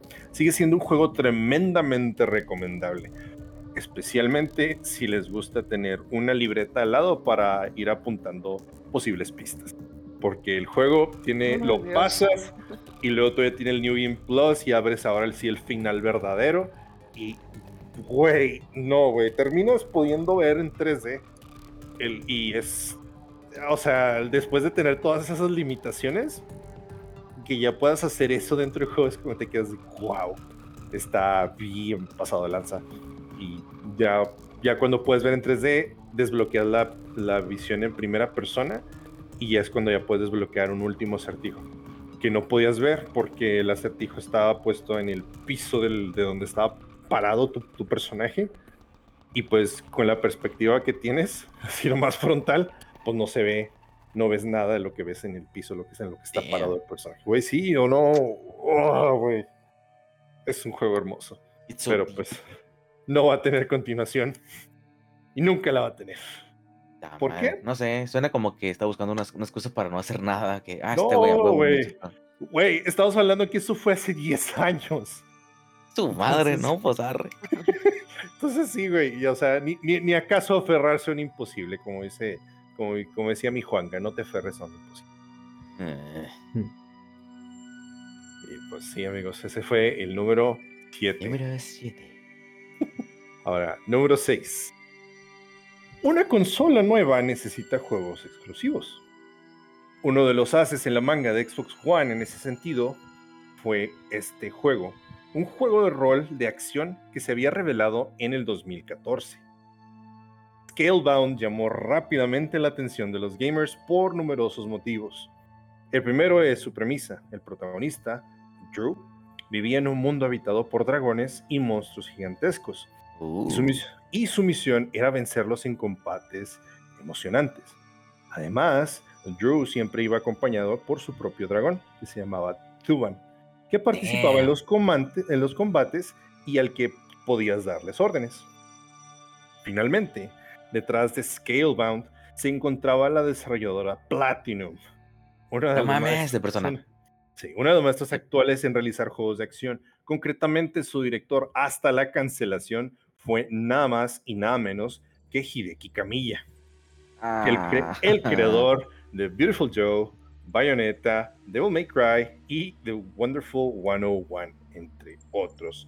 Todos ¿por ellos- qué? Grandes juegos de acción que, pese a compartir un mismo director, presentaban mecánicas y premisas totalmente diferentes y originales. La expectación que se creó tras la presentación de Skillband en 2014 fue dando paso poco a poco a la preocupación. Primero empezaron los retrasos. Los gameplays que se fueron revelando ya no eran tan prometedores y el juego fue desapareciendo de los eventos poco a poco, de, o sea, en los de Microsoft, y finalmente en enero de 2017 se confirmó lo que todo el mundo sospechaba. El juego terminó siendo cancelado. Este, este también es una tragedia porque iba a ser un RPG. Entonces, desde ahí ya tenías la novedad que eh, Xbox, siendo una consola americana, iba a intentar eh, pues lanzar un RPG porque casi en su catálogo de exclusivos no tiene ese tipo de juegos. Entonces, o sea, eso, un- Xbox lanza un RPG original que está siendo desarrollado por Platinum, dirigido por Hideki Kamiya. Y me pones eh, dragones y todo como al, vamos a decirlo, al, in- al intento, al estilo de Monster Hunter. Pues claro, son- sonaba como un win-win. Pero ya más adelante también Kamiya y otros de partes del estudio de, de Platinum Games sí terminaron reconociendo que la cancelación del juego fue porque sintieron que no iban a poder estar, no iban a poder entregar un juego que iba a estar a la altura de las expectativas que habían creado y pues que también ellos estaban muy tristes de que hubiera terminado como terminó esto. Entonces, de alguna manera continuó esa, pues no maldición, pero esa tendencia en que pues, no existe un RPG de, de Xbox. mm, Lo estoy viendo, güey, y se ve bien chido. Sí. Se ve chido. Sí, vi, vi- te juro que yo, yo sí me no acuerdo cuando estoy- se canceló el juego. Y, y sí me acuerdo, o sea, ahora que lo volví a investigar, lo vi y dije, esto le va a interesar, le va a gustar a Poppy. Y sí, mira, no me equivoqué. huevo. Güey, tiene dragones, a huevo que sí. Así es. Sí, güey. Es, es, una, es una pena total. Pero, a ver, otra vez lo de. ¿Qué dijiste? ¿Del, del RPG de Xbox? ¿Sí? Sí, dijiste eso, ¿verdad? Sí. Ajá. Y más, Eh. ma- y mo- bueno, a lo mejor, ok, tengo que aclarar. Tiene R- sí. RG, Ah, RPG sí, es lo que iba a decir, el Fable. tiene Fable, pero esos son más americanos. Eh, me refiero yo más a algo enfocado en un JRPG. Japonés. Sí, faltó especificar muy, Sí. muy bien ahí la, la J. Sí, me faltó una, una J, disculpen. Sí, Qué ok, foto. ok. Pero Ok, sí, Sí. estoy de acuerdo. horrible. Triste. Lamentable. No, se ve bien Sí. chida. Nah. Me gusta el verde que tiene. Se ve bien chida. Así es. Bueno, amigos, vamos ahora a pasar de lo triste a lo morboso. Porque vamos a empezar. Ya, ya llegamos a la mitad de, de este conteo. Vamos a empezar Este con top. El número 5, Mira, cinco. Thrill Kill se llama. Thrill Kill. Mm, ¿Simón? Simón. Ok. Quizás la mejor forma de definir a Thrill Kill sería como la versión sadomasoquista y ultraviolenta de Super Smash Bros. Ah, ok. No teníamos a ¿Que no eso es Mario, a Kombat? O a Kirby. No, no, güey. es peor. Pero en su lugar tendríamos a nuestra disposición a un cirujano psicópata, a un enano en zancos y a una dominatriz. Por poner Ajá. algunos ejemplos. Cabrón. Desarrollado por Paradox Entertainment para la PlayStation original, Thrill Kill fue definido como una versión todavía más violenta de Mortal Kombat, Ay, generando bastante Eso interés entre la comunidad de jugadores, sí, sí es posible. Sin embargo, uno de los primeros tropiezos que tuvo el juego fue haber sido clasificado como Adults Only. Es de los Ah. pocos juegos que han llegado a tener este, este tipo de clasificación, lo que afectaría las ventas dra- drásticamente. Así es que Virgin Interactive, que era el- los, los publishers, se vieron obligados a rebajar el contenido violento para así seguir con una, conseguir una clasificación de M de Major. Pero eso no fue todo. Cuando Virgin Interactive fue absorbida por Electronic Arts, esta se Ay, no. convirtió automáticamente en la dueña de los derechos de Thrill Kill. Tras evaluar el alto contenido sexual y violento del juego, EA decidió cortar por lo sano y cancelar el juego aun cuando estaba terminado en un 99%. Ay, 99%. A pesar de su cancelación, cientos de copias fueron distribuidas de manera ilegal y muchos jugadores pudieron probar en sus mandos las cualidades de tan polémico producto. Y sí, amigos, hay gameplay de esto, lo pueden ver en YouTube. No lo recomiendo porque sí Ay, está de güey. what the fuck. Sí. Ah, no mames. Aunque jugablemente no era ninguna maravilla, resultaba divertido ejecutar a tus oponentes con las Thrill Kills, que vendrían siendo su versión de los Fatalities, los cuales tampoco se detenían para mostrar la variedad de atrocidades y perversiones que se podían realizar en los cuerpos de nuestros enemigos. Imaginación no les faltaba a los desarrolladores, eso sí, los luchadores podían luchar en diversos escenarios entre los que se destacan una morgue, una habitación de un manicomio, un callejón oscuro, las alcantarillas y demás lugares agradables. Thrill Kill puede considerarse un caso aparte, ya que a pesar de haber sido cancelado, a diferencia de los otros títulos que hemos mencionado, muchos jugadores sí pudieron experimentar de sus bondades casi por completo. Sí, Sí, o sea, bondades entre comillas, ¿verdad? Pero sí, e- era un juego, eh, pues un free for all en 3D eh, que tenía pues puros personajes acá demasiado enfermos. Y pues, digo, ¿verdad? ya, Los enanos con zancos, güey, no mames. sí, entonces, eh, mucha sangre, era bastante sangre. Y pues, sí, por ejemplo, el cirujano traía creo que este, un cuchillo de, de- de- de carnicero, entonces pues su thrill kill era que te cortaba en pedacitos, güey, o sea, o cosas así de... Que pues... El Si lo platico es suena ridículo, Fatality. pero- Ajá. sí. Ajá. Sí, man.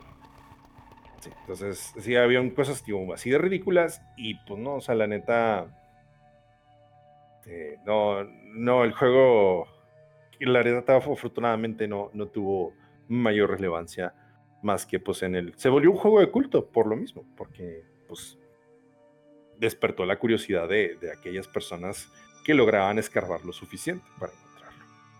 Ujú. Es que Pero- yo no, no puedo imaginarme algo peor que el Mortal Kombat. O sea, Que de hecho, dato curioso, esto se reveló hace poco, creo que en el Mortal Kombat 11, los desarrolladores, o sea, la gente que trabaja en el- los Mortal Kombat, eh, tiene parte de sus prestaciones es atención psicológica personalizada para poder sobrellevar todas esas fatalities y todas esas muertes violentas que van creando, como para que no les lleguen a traumar. Hmm. Este, sí, ven, ven, ven gente, ven, creo que tiene incluso atención psicológica diaria. pues sí me imagino porque, em, bueno, a mi parecer es muy difícil crear algo que no conoces o que nunca has visto. O no te imagines. O que no Ajá. imaginas y que tienes que averiguar para poder Entonces, tratar de... si Ajá. te dicen ahí que tienes que animar a un güey descuartizando a otro güey, pues ¿cómo le haces? Más que viendo cómo son las tripas y todo, ¿no? O sea, de la vida real. O sea, sí me imagino que ha de ser, no ha de estar chido. Sí, no, está demasiado pasado de lanza. Perfecto. Pero sí, pues ahí tienen amigos. Ay Dios, número 5. Ahora pasamos al número 4. Insane. Este, cuatro. así se llama, Insane el juego. El anuncio de Insane en diciembre de 2010 fue demasiado bonito para ser verdad. Iba a ser una trilogía de juegos de terror dirigida por, toquen tambores aquí, Guillermo el Toro. Ah, No no. El proyecto se reveló con un teaser de 30 segundos.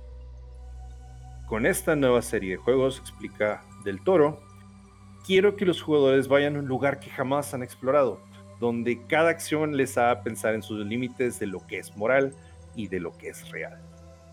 Pasó un año, pasó otro. THQ, la distribuidora, no mostraba nada del juego, hasta que en agosto del 2012 nadie se sorprendió cuando se anunció que lo habían cancelado. No me sorprende. Los derechos del juego pasaron a manos de Del Toro, así que este está libre de buscar a otra desarrolladora para seguir con el proyecto. Que se sepa, no ha producido ningún avance. Y seguimos Hasta todavía ahora. sin saber nada de esto. Veto Ah, a saber, o sea, veto a saber si a lo mejor con las colaboraciones con Kojima ahí llegaron, llegó a dejar algo de referencias. No lo vamos a saber hasta que él no lo, eh, pues no lo defina. Pero pues también hay como que una cierta maldición. Cuando Guillermo el Toro trata de involucrarse en, en un juego de una manera un poco más directa, este siempre lo terminan, eh, lo terminan cancelando. Y como lo vamos a ver poquito más adelante, otro, otro ejemplo bastante claro. Pero mientras tanto, pues sí, este Ay, juego ya sé, ya sé yo, yo llegué a ver, yo llegué a ver Sí. este, este trailer, este, este teaser. En realidad no revela mucho, es un- mucha estática y hay uno que otro diálogo y ya. Pero pues nomás el hecho ya de saber que iba a estar trabajando Guillermo el Toro en él, pues ya te da una expectativa bastante grande, ¿no? Y, y- y, pues no, nunca llegó a nada. Pero está ese pequeño rayo de esperanza. Sí, Una esperanza. eh, Honestamente sí pienso que el simple nombre de Guillermo del Toro ya, o sea, le aumenta mucho a algo. Sí, no. O sea, es totalmente certificado ese vato. Sí, pero pues bueno, hay que seguir, hay que seguir con esto, hay que seguir adentrándonos en, esto, en estos territorios desconocidos. Y, em, y pues ya llegamos al puesto de, de bronce. Sí, es bronce, ¿verdad? ¿El Eh, tercero? Sí. El tercero, así es. Número con- 3. Castlevania Resurrection. Ay. Sí, me sorprende, aunque un poco nada más, porque ya se había alguna vez comentado que habían estado ya empezando a tener conflicto con los juegos de Castlevania porque se habían establecido ciertas reglas en las que no, pues es que Drácula va a aparecer cada 100 años, pero luego eso limita la cantidad de juegos que puedes hacer. Entonces eh, tuvieron que a recurrir a una línea del tiempo alterna y es por eso que tenemos el Lords of Shadow. Pero, pues, antes de llegar a eso, llegamos con Castlevania, o se intentó algo con Castlevania Resurrection. Sí, cuando, y la neta es que, o sea, es muy irónico el título, porque pues como van las cosas, parece que este Mm. juego se va a quedar en la tumba para siempre. Anunciado en la E3 del año de 1999, Resurrection sería la tercera entrega de la saga que iba a ser desarrollada en 3D, luego de los poco extraños e irregulares Castlevania 64 y Castlevania Legacy of Darkness, que salieron los dos para Nintendo 64 y que de hecho creo que ni siquiera son canon, o sea, en de, parte de la, de la línea temporal, así tan, tan raros o tan malos son que ni siquiera los consideran. Esta vez los desarrolladores probarían suerte con el Sega Dreamcast, la cual ya estaba dando muestras de su inevitable destino, que pues iba a terminar muriendo, ¿no? También eh, Mm. por otras cuestiones. La trama se centraría en Sonia Belmont en el año 1666, que es 25 años antes del Castlevania original y que, por razones no han sido especificadas, viajaría en el tiempo hasta los años 1800 para encontrarse con uno de sus descendientes, Víctor Belmont. Más allá de los escasos datos sobre su historia, algunas imágenes del juego nos dan pistas que podríamos íbamos a poder recorrer diferentes escenarios, quién sabe si estuvieran interconectados, y que íbamos a enfrentar enemigos clásicos como los Bone Pillars, las cabezas de Medusa, los hombres lobo, los esqueletos que lanzaban barriles, hasta unos eh, espectros flotantes. A su vez, también se dejaron ver algunos jefes como una especie de serpiente de tres cabezas, a la muerte cabalga- cabalgando en un caballo negro, a una vampiresa que presumiblemente se trataría de Carmila, para aquellos que vieron las primeras temporadas de, de Castlevania en Netflix. Carmila es una de, de las vampiresas que trata de quitarle poder a, a Drácula, pero pues no, al final no lo logran. Pero igual Carmila es una, era una, una, una vampira, una vampiresa bastante inteligente. Y pues aquí quién sabe qué hubiera sido, ¿no? Eh, también se presentó a Medusa y pues por supuesto al infantable conde Drácula. No, Cabe, cabe resaltar que en abril del 2021, hace dos años, se encontró una demo jugable del título en el que pudimos apreciar cómo hubiera sido el gameplay y a juzgar por el video, se trataría de una mejora sustancial con respecto a sus antecesores del 3D, sobre todo por el manejo de la cámara y el control del personaje. Asimismo, estos videos nos dieron una probada de cómo sería la música ambiental del título, contando con que muchas de las canciones se pueden encontrar en su mayoría colgadas en la red. Sí, podemos encontrar música de Castlevania Resurrection, pero no podemos jugar el juego. O no todos podemos jugar el juego. Clásico. Sí. Las razones de su cancelación, según el director artístico Greg Orduyan, se debió a desacuerdos entre los equipos estadounidenses y japoneses de Konami. ¿Cuándo hemos escuchado este tipo de conflictos? Como también la aparición de la PlayStation 2, que significaría el último clavo en el cajón o en el ataúd de la Dreamcast, de la Sega Dreamcast. Mm, Y eventualmente Konami terminó optando por la PlayStation 2 y lanzan el Castlevania Lament of Innocence, que también fue un, juego en 3D. Y bueno, a, a mí, eh, de manera personal, es de mis Castlevanias eh, favoritos porque pues, ma- dan más que nada el origen de toda la historia. Pero, pues sí. ¿Resucitará algún día Resurrection? No podemos saberlo. Pero como dato curioso, Víctor Belmont tuvo una breve pero estelar aparición en Castlevania Lords of Shadow parte 2. Víctor Belmont. Así es. Sí, triste. Pero pues no sé, o sea, no sé si a lo mejor hubiera salido esto, quizá no hubiera salido Lament of Innocence, entonces no sé si agradecerlo. Eh, igual, sigo lamentándome. Ahora sí, es hora de llorar. Y Carlos, que a lo mejor está un poquito más callado, yo sé que aquí va a llorar bastante. Este, así es que Sí. pre- prepárate, amigo. Porque vamos al segundo puesto. Y eh, es un triple empate, güey, porque los tres historias son igual, yo creo que de lamentables, y todas tienen que algo en común. Los tres juegos son de Star Wars. Oh. Ah. Espera, los tres. eh, los tres en el primer Tres. lugar, segundo lugar. Mm, Sí, los tres son en segundo lugar. O podemos decir que uno, toma que uno sea del segundo lugar y los otros dos son menciones honoríficas. Pero, o sea, las- las- los tres juegos Ustedes O eligen sea, cuál es cuál. Sí, ustedes eligen, porque la neta, em, digo, el Star Wars tiene a veces buenos juegos, pero también para que salga un buen juego tienen que sacrificarse un chingo. Entonces, aquí va el caso de 3. Star. Wars 1313 era tan prometedor que hasta fue considerado juego del año del 2016 por el portal Geek, meses después de saberse que incluso había sido cancelado. Ah, es que ese gameplay estaba hermoso, güey. Sí, güey, era, era una chingona ese maldito juego. 1313 iba a ser un juego de aventuras al estilo Uncharted, protagonizado por el famoso cazarrecompensas Boba Fett. Con esta aventura ibas a descubrir el lado más sórdido y corrupto de Star Wars. Inicialmente, la trama iba a estar conectada con Underworld, que iba a ser una serie de Star Wars con actores reales que nunca llegó a producirse. Otra cosa. Su cancelación no se debió a que el desarrollo fuera malo, formó parte del desfile de cancelaciones que realizó The Walt Disney Company tras adquirir Lucasfilm en el 2013. Malditos.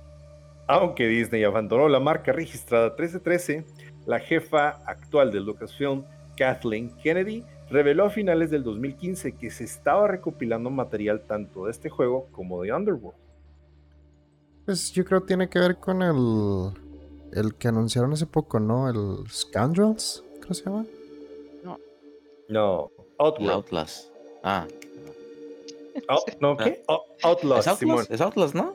Ah, sí, cierto, es Outlast. Sí, sí, sí. Es que te entendí. Outlast. No, güey. Esa es otra cosa. No, no, no, nada que ver. Entonces... Sí, el Star Wars ah, Outlast. Sí, cierto. Yo, pues, pues, todavía me acuerdo. Todavía me acuerdo de, cuando se, se, canceló esto. Eh, todavía me acuerdo cuando se anunció y que de hecho en un principio no iba a ser Boba Fett en realidad hicieron el cambio al que el protagonista fuera Boba Fett para atraer un poco más de atención al juego. Sí, eso te iba a decir porque yo no recordaba que fuera Boba Fett. O sea, sí me acuerdo que era un güey medio inexperto. O sea, y me acuerdo por el por el tráiler slash gameplay que nos mostraron. Donde era como este Bounty Hunter que estaba como en uno de sus primeros trabajos eh, sí, van a transportar unos prisioneros, ¿no? Ajá, y van, van, a transportar unos prisioneros a... No recuerdo si iban al nivel 1313 o más bien ahí es donde pasa todo el pedo. sí, eh, iban al nivel 1313. Ah, sí, que llegan como que los, los güeyes que quieren rescatar a los prisioneros y se chingan tu nave, empieza una pelea ahí mientras van cayendo por el por Coruscant y es, es hermoso. Sí, güey. Eh, ahora, vamos a poner un poco de contexto, a lo mejor para los que no sepan tanto de lore de Star Wars. Existe el planeta, eh, pues ciudad, llamado Coruscant, que era la capital de lo que era la, República. Eh, obviamente. era pues la capital del Imperio, ¿no? también fue la capital del Imperio, es correcto. La cuestión es que, pues, obviamente, pues fue un, planeta que fue en expansión y cada vez, pues, iban a haber más niveles, siendo lo que es la superficie lo, más visitado, lo más este, vistoso, y pues era, es uno de los planetas más ricos en la galaxia, siendo que también está más o menos en el centro, y pues ahí era donde estaba el Parlamento, eh, o el, pues el Gran Senado de la República, ahí estaba el Templo Jedi, entonces había una gran convergencia de gente ahí. El rollo está en que pues los del resto de los niveles que son más al centro del planeta quedan rezagados, eh, pues son más pobres eh, y pues de esos, varios de esos pues están llenos de, gente eh, indeseable, de, criminales y de muchísimo, muchísima corrupción. Entonces, es, es, una parte que nunca habíamos visto de este, de este planeta y que apenas aquí la íbamos a, tener la oportunidad de explorarlo por primera vez. Y después de la compra de Lucasfilm, eh, fue cuando todo se fue, fue al carajo. Ahora, yo quiero pensar que cuando dijeron es que estamos recopilando poquitas cosas, quiero pensar que la, el primer arco de la, eh, voy a decir spoilers, de la última temporada de Clone Wars, no vez digo, eh, el primer arco, el arco de las hermanas en Coruscant, este, siento que a lo mejor agarro un poquito de inspiración de ahí para poder hablar de eso, poder ahondar una historia acerca de eso. No sé.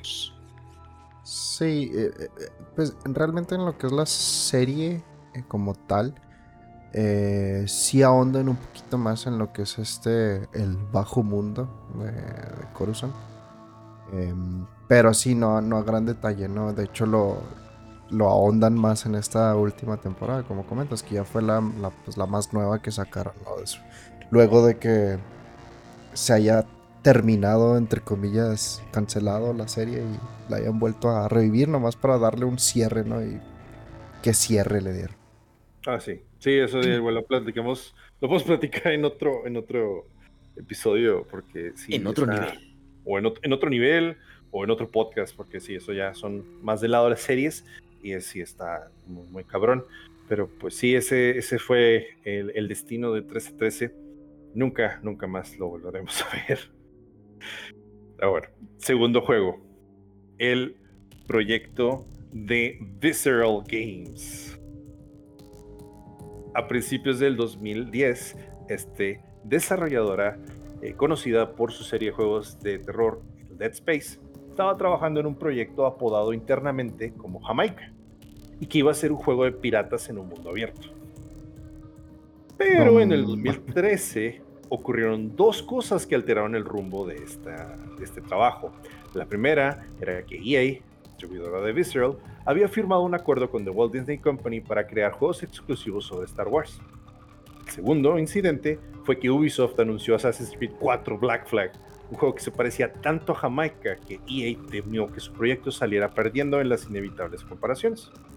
Resultado, Jamaica se reconvirtió en un juego de Star Wars y su nombre interno pasó a ser Yuma. Seguiría siendo en un mundo abierto, solo que en una galaxia lejana, muy muy lejana. Ah. Por desgracia, el desarrollo de Yuma fue más lento de lo esperado.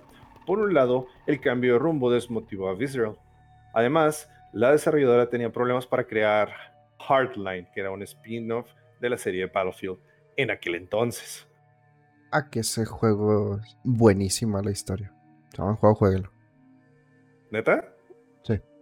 La, historia, la historia de los Battlefield es muchísimo mejor en calidad y jugabilidad que las historias, las campañas de Call of Duty. ¿De plano y, el tanto de, y el de Hardline es buenísima esa historia. Ok. Pensé que en un principio lo estaba haciendo de manera no, no, no. ¿eh? No. Pero, pues bueno, ok. EA decidió motivar al estudio y para ello contrató a Amy Hennig, creadora de los juegos de Uncharted en el 2014. Un mes después, Todd Stashwick, guionista y colaborador de Hennig, se unió también al proyecto. A Hennig no le gustó Yuma, en parte porque ella estaba acostumbrada a crear aventuras lineales, pero muy espectaculares. Y quien no ha jugado Uncharted, amigos, háganse un favor y busquen la manera de jugarlo. No vean la película de Tom Holland, la neta no vale la pena. Neta, no pierdan su tiempo. Pero sí, los juegos son, ay Dios, chulada, chulada. Cada uno mejor que el anterior, neta. Al menos los primeros, los, son los cuatro. El de Los Legacy no lo he podido jugar, que ese es como que el spin-off pero lo que son el 1, 2, 3 y 4 es wow, increíble. Y creo que también están ya para Steam, los pueden jugar en computadora, ya no son tan exclusivos. Así es que si, si los pueden conseguir, háganlo. No se Epic Games, No se van a. No se van a repetir. No, no, no. No, no manches. Así que, bueno, a finales del 2014 hubo otro cambio. Yuma pasó de ser una aventura en mundo abierto a una historia más lineal sobre un asalto al estilo de eh, la Gran Estafa, o, por su nombre en inglés, Ocean's Eleven.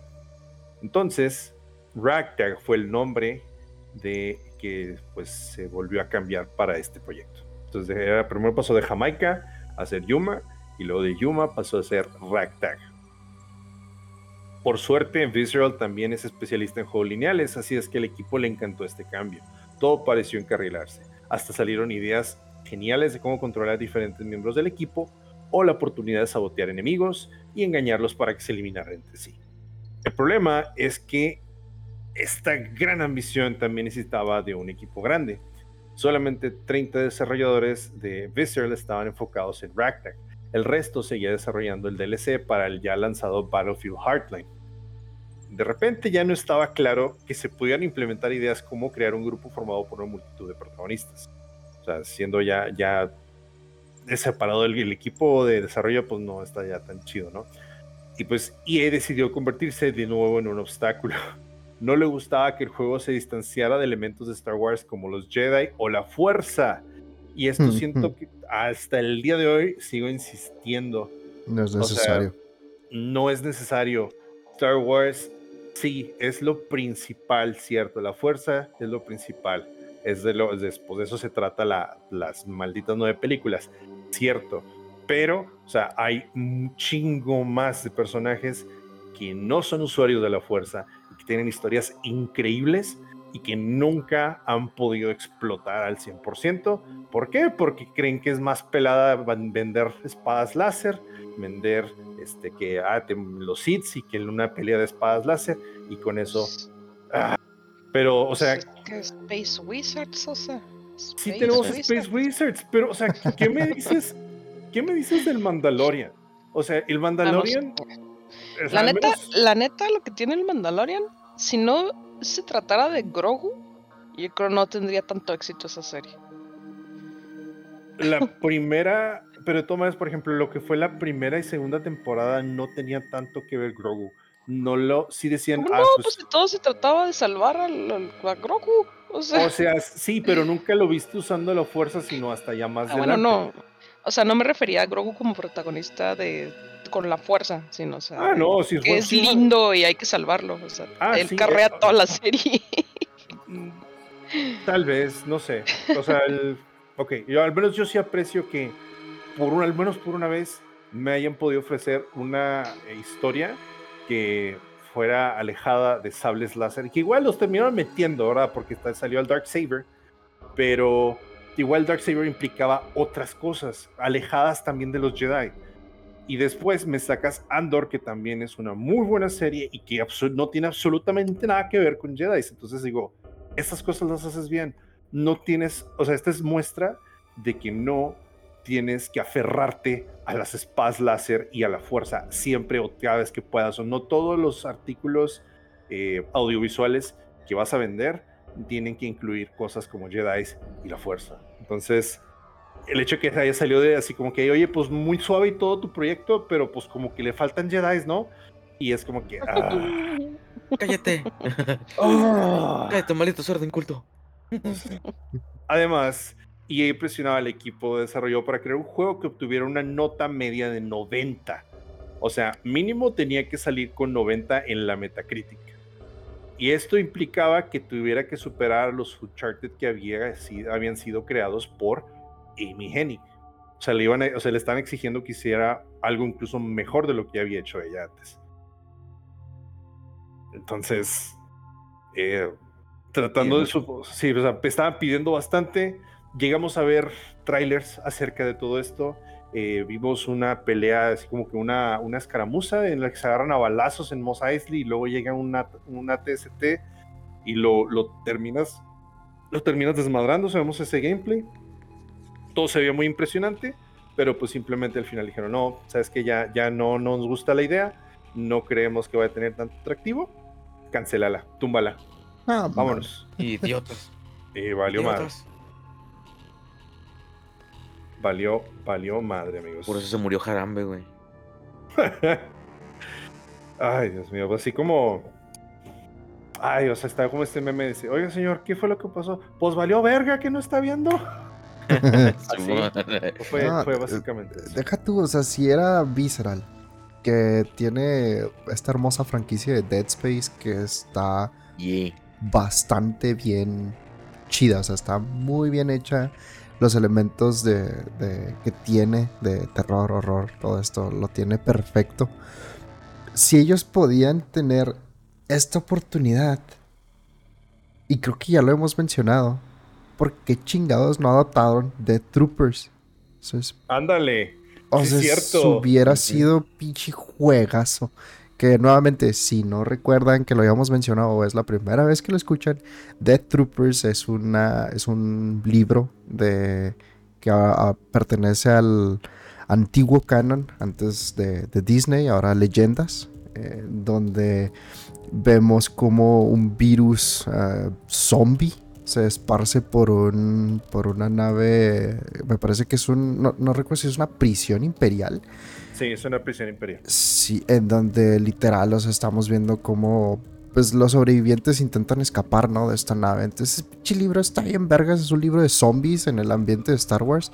Sin que tenga que tener fuerza, ni Jedi, ni mucho menos. Y está bien vergas. O sea, y, y- y Visceral ya tenía todos los elementos, ya tenían eh, eh, la capacidad para crear juegos de esa, como esa joya mira, que es Dead mira. Space. Qué bueno que lo mencionaste. Ah. Otro juego o otra historia que nunca requirió de hablar de la fuerza, nunca requirió de hablar de Jedi y que es buenísima. güey. Ujú. O sea, ah, Idiotas. sí. Entonces, Acerca de la. de la Ay, gloria. güey. sí, un juego de, de Troopers hubiera sido bellísimo, pero pues no, tampoco, tampoco, eh, creo que a nadie se le ha ocurrido. Y pues por último, este juego sí le doy a doler, yo creo que incluso Puppy, porque no sé, no sé si lo tuviste, tú llegaste a jugar los primeros dos, pero vamos a hablar del tercer juego de Star Wars del que quiero hablar, Battlefront 3. Ah. Nel. ¿Nunca los Creo jugaste? que, creo, creo que sí jugué el 2. Star Wars Battlefront 2 y el que está ahorita, eh, eh, todos esos juegos, el 1 y el 2, están en, en Steam. Eh, creo que los tienes que buscar, o sea, tienes que agregarle Classic para que no se confundan con el Battlefront 1 y 2 de Así EA. con los CA. Ujú. Pero, güey, eran chulísimos. Era, era la manera de poder experimentar eh, la- las batallas eh, que tanto veías en, en cómics, que tanto veías en, en historias eh, narradas, en libros, en, en mucho, en mucho material. Y, o sea, nomás veías, pues, a lo mejor la perspectiva de los personajes principales, que Luke, Leia, Han, este, Darth Vader y, ya, pero no, acá te, pones en la piel de un soldado y, o sea, y participas en la batalla, en la guerra, güey, o sea, y mueves, pilotas naves, este, haces un chingo de cosas, es un chorro de libertad y aparte eran mapas bellísimos, güey. Pero pues, otra vez, mm, llega un momento en que se juntan una serie de eventos desafortunados y pues bueno, eh, sí, ocurren este tipo de cosas. Los Battlefront originales forman una subsaga de videojuegos de Star Wars de lo más apreciada por la comunidad de seguidores. En juegos, multijugador, juegos multijugador repletos de contenido, de mapas, de armas. Dios, güey, era demasiado. Y el 1 era buenísimo y todavía el 2 lo superó la barra por bastante. Y la tercera entrega iba a ser aún más y mejor. Su gran novedad sería permitir que en un mismo mapa la batalla pudiera trasladarse al espacio. O sea, que tú estando en el planeta te subieras a una TIE Fighter, a una X-Wing y pudieras salir al espacio y pelear, hacer dogfighting y en, pues en el espacio y, entrar a este, cruceros estelares, un Star Destroyer o, el crucero estelar Calamari de los rebeldes para poder apoyar desde otro frente de batalla. Era algo que pues, nunca se había visto antes y pues se iba a aprovechar la potencia de ese entonces de lo que es el 360 y del PlayStation 3, pero pues por desgracia eh, en el 2008 LucasArts tuvo muchos cambios internos. Como resultado, los nuevos jefes empezaron a exigir tiempos de entrega más cortos a Free Radical, que era la desarrolladora de este juego de Battlefront 3. Además, este último juego, el último juego de Free Radical, que era Haze, obtuvo muy malas notas, que fue y fue algo que alarmó a LucasArts. Entonces dijeron, ¿sabe qué? Ya no estás haciendo las cosas bien, no me estás entregando juegos chidos. Córtale, mi chavo. Ya no vas a hacer esto. Ya. Así. Fue porque un montón de güeyes con sacos y corbatas me dijeron que no podía seguir haciendo mi jale porque al parecer no era lo suficientemente exitoso. Ah. Pues mira, Y igual. también, Ah, perdón. Dale. no, pero y, o sea, y también tenemos otra vez tenemos gameplay de lo que pudo haber- pudiera haber sido y está de puta madre, güey, ¿por qué cancelan esto? Eh, pues pinche gente que no sabe. Cochino Sí. dinero, dice. Ay, güey, sí. Es que No, sí, no, te escucho dinero, pues no lo, no lo quisieron, güey. No lo quisieron porque, o sea, ya no tenían la confiabilidad de que lo que fueran a hacer ellos iba a vender. Entonces, pues por eso mejor lo, lo cancelaron. Y eventualmente nos emocionamos porque EA dijo, no, vamos a hacer nosotros nuestro propio Battlefront. Dijimos, ah, güey, esto va a estar con madres. EA es una empresa AAA, si le soba. Y ahí empezaron las, Y decepciones, güey. Y a mí me tocó. Los de EA no están malos, güey. A mí sí me gustan. No Eh. están tan malos, pero. O sea, el. No mames. Güey, es que vienes del Battlefront 2, el clásico, que tenías demasiados mapas a elegir y luego después de, o sea, tenía un sistema de puntos que cada vez que hacías un kill te daban, no, o sea, no solamente te contaban un kill, te daban un, este, una serie de puntos. Este, una, eh, si llegabas a, a destruir este, una nave también te daban puntos. Si ibas a capturar un command post te daban puntos.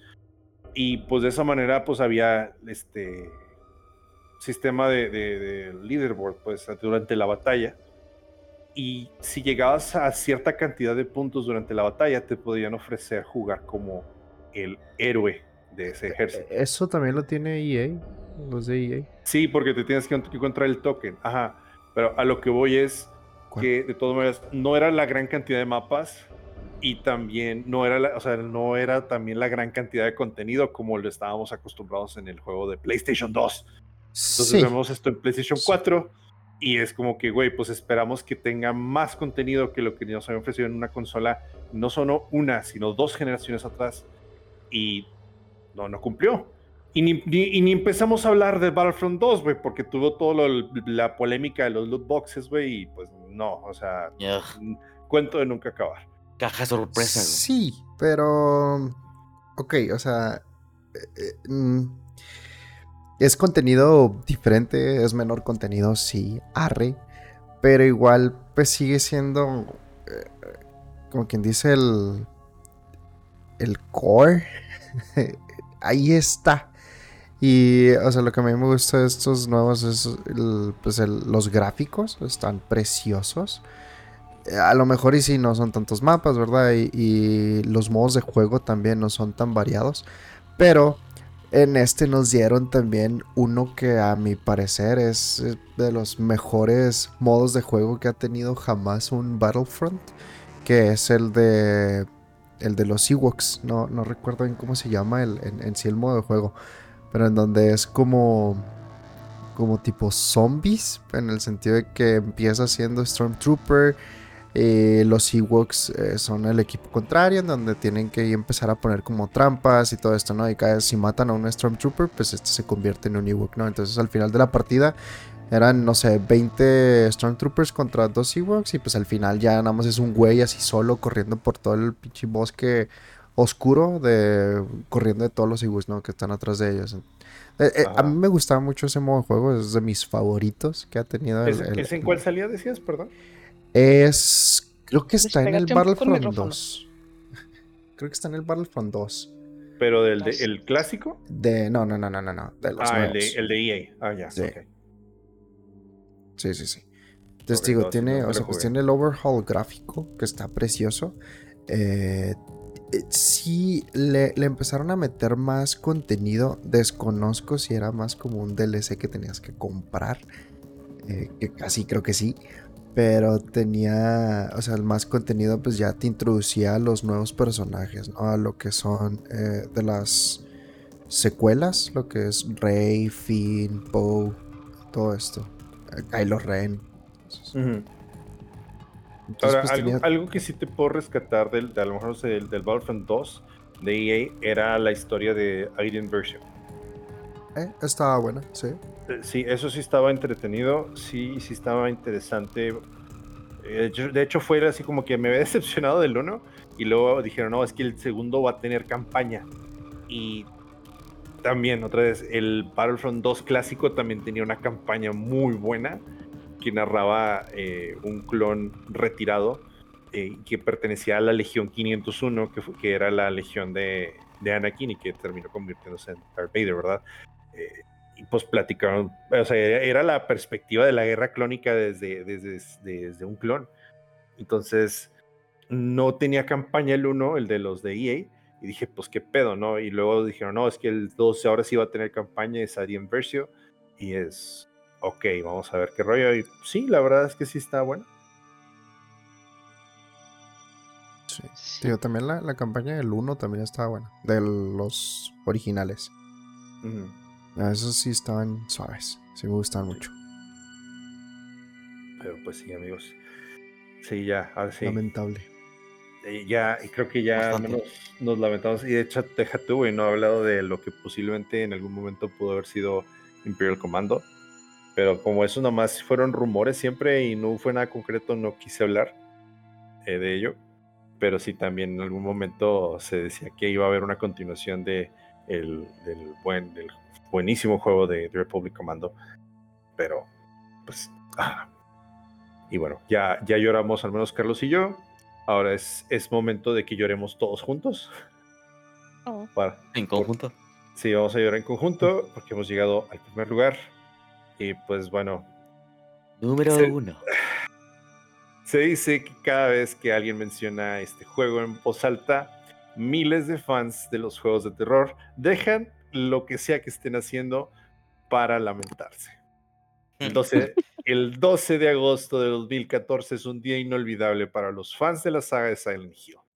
Ese día salió para la tienda virtual de la PlayStation 4 una demostración llamada PT.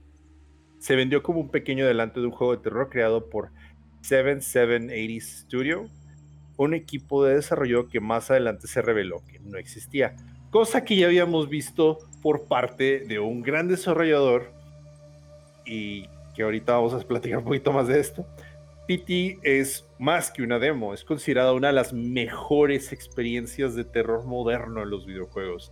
Y eso que su premisa es bastante limitada, dar vueltas en loop por el pasillo de una casa que vuelta tras vuelta se va volviendo más siniestra, más peligrosa. Pero la sorpresa vino cuando días después del lanzamiento de esta demostración, algunos jugadores descubrieron un final secreto que revelaba que PT era en realidad la antesala de un reboot de Silent Hill que se llamaría Silent Hills. El juego iba a estar dirigido por Hideo Kojima y Guillermo del Toro y protagonizado por Norman Reedus. Así es que la expectación aumentó a niveles galácticos. El hype se fue por los cielos, güey. ¿Cómo? Expectativa. Sí, la expectación, la expectativa, cierto. Se, se fue por los. Actually. Sí, es la expectativa, es el hype. Se fue por los cielos, Qué hype. fue de no mames. Y de hecho, eh, es- en algún momento Kojima declaró: eh, hicieron la, la demostración esperando que los jugadores pudieran tardar unos cuantos días en poder eh, descifrarla, poder completarla, y pues fue su sorpresa que al menos en creo que en 12 horas ya habían descubierto el final y pues todo el mundo se había emocionado por esto de Silent Hills que iba a ser Norman Reedus y pues no, o sea, la historia va a estar le- le- iba a ser la dirección de Hideo Kojima y la, la historia le iba a aportar un poco más Guillermo el Toro y también iban a estar teniendo eh, pues asesorías o asesoramiento, perdón, de Junji Ito. Entonces, iba, era, era el cóctel perfecto para, no sé, quizá, quizá, sí, o sea, el éxito, quizá la mejor experiencia, no solamente terror, pues, sino la mejor experiencia que pudimos haber tenido en un videojuego, pero eh, eh, se queda en eso, en el quizá. Porque por desgracia, el 26 de abril de 2015 se confirma lo que se especulaba desde hace semanas. Silent Hill se había cancelado como parte de la tremenda fricción entre Kojima y Konami, la compañía detrás de Silent Hill y Metal Gear. Maldita sea. Finalmente Kojima abandona Konami, forma su propio estudio con el que crea Death Stranding, de nuevo con la participación de Reedus y del Toro. Pero con, con Silent Hills, pues se queda en el limbo y sí, se termina cancelando. Y más que nada fue porque también nos, o sea, a lo mejor bien pudieron haber continuado el proyecto, ¿no? Pero estaba utilizando el Fox Engine, que era un motor de gráficos que había sido creado por Kojima Productions. Y pues la verdad es que Konami en ese momento se quería deslindar de todo Kojima, de, de- de parte de ellos. Entonces, eh, pues sí, dejaron de trabajar. Y fue entonces cuando ahora sí Guillermo del Toro menciona y cuando le recuerdan, o sea, se hizo esta plática de, o se, le, llegó a entrevistar, no me acuerdo por qué película, en una alfombra roja y le recordaron del PT y pues básicamente dijo que quizá él ya nunca más volvería a dedicarse o intentar hacer algo que tuviera que ver con videojuegos porque peligró y termina creando la tercera guerra mundial. Dice, cada vez que me involucro con videojuegos siempre pasa algo malo. Entonces lo vimos con, lo, lo vimos con Insane y luego lo volvimos a ver con PT. y Entonces, de alguna manera se agüitó, pero me alegra que el lazo que, hay, que terminaron haciendo del Toro y Kojima eh, lo terminó empujando a que al menos hiciera una aparición en el juego. Porque creo que no, no se involucró tanto en la historia de, de, The Stranding, pero eh, de todas maneras, pues es, un, es una parte muy importante, es un personaje muy importante dentro del juego. Pero pues sí, el PT, yo nunca pude jugarlo, güey. Nunca. O sea, y fue tanto el hype. Cómprate la consola que lo tienes cargada. y- Eso es lo. Fue, tan- fue tanto el hype que en el momento en que anuncian que se cancela, empiezan a vender consolas de PlayStation 4 eh, con el juego instalado en cantidades exorbitantes. Y así es como que, pues, o sea, todo fue parte de un mame, todo fue parte de un hype. Y pues en realidad cada vez era noticia más porque eh, en un momento dijeron, no, ya, ya ni siquiera lo vas a poder descargar de la tienda. Este, y luego, porque ya no, ya no ibas a poder buscarlo, pero dijeron, no, es que todavía si, lo, si en algún momento lo habías descargado, entonces puedes volver a descargarlo, puedes meterte a través de aquí. Y hubo un momento en que ya de plano ya no.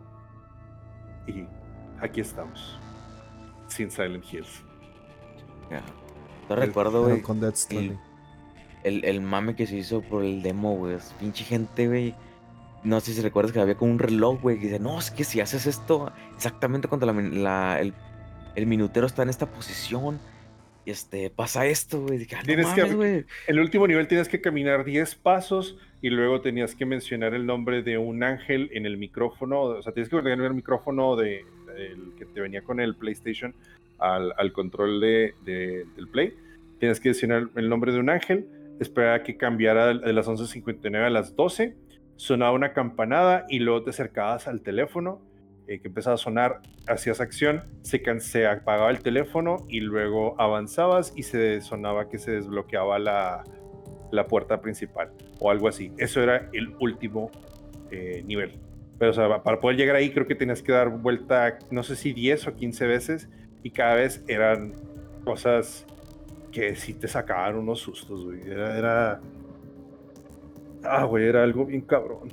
Y nunca me he atrevido a ver el gameplay completo, la verdad, porque sí, sí me sacaba de pedo varias cosas y no, güey, es, es- no, no, demasiado Puede haber triste. sido, güey. Chingado. Sí, y nos vamos a quedar con eso. Quizá, quizá en otro universo sí se logró, pero en este no. Donde no murió Jarambe, güey. Obviamente. Y donde también se liberó Star Wars 1313. Sí. Aunque esto fue, eh, esto, Ay. esto fue antes de que muriera Jarambe, de hecho. Sí. Ya ves, güey. Ve, ve, Aquí, güey. aquí, aquí se escribió Pero- entonces la historia. güey. Cancelaron Sí, todo y el destino de Harambe fue sellado. Entonces-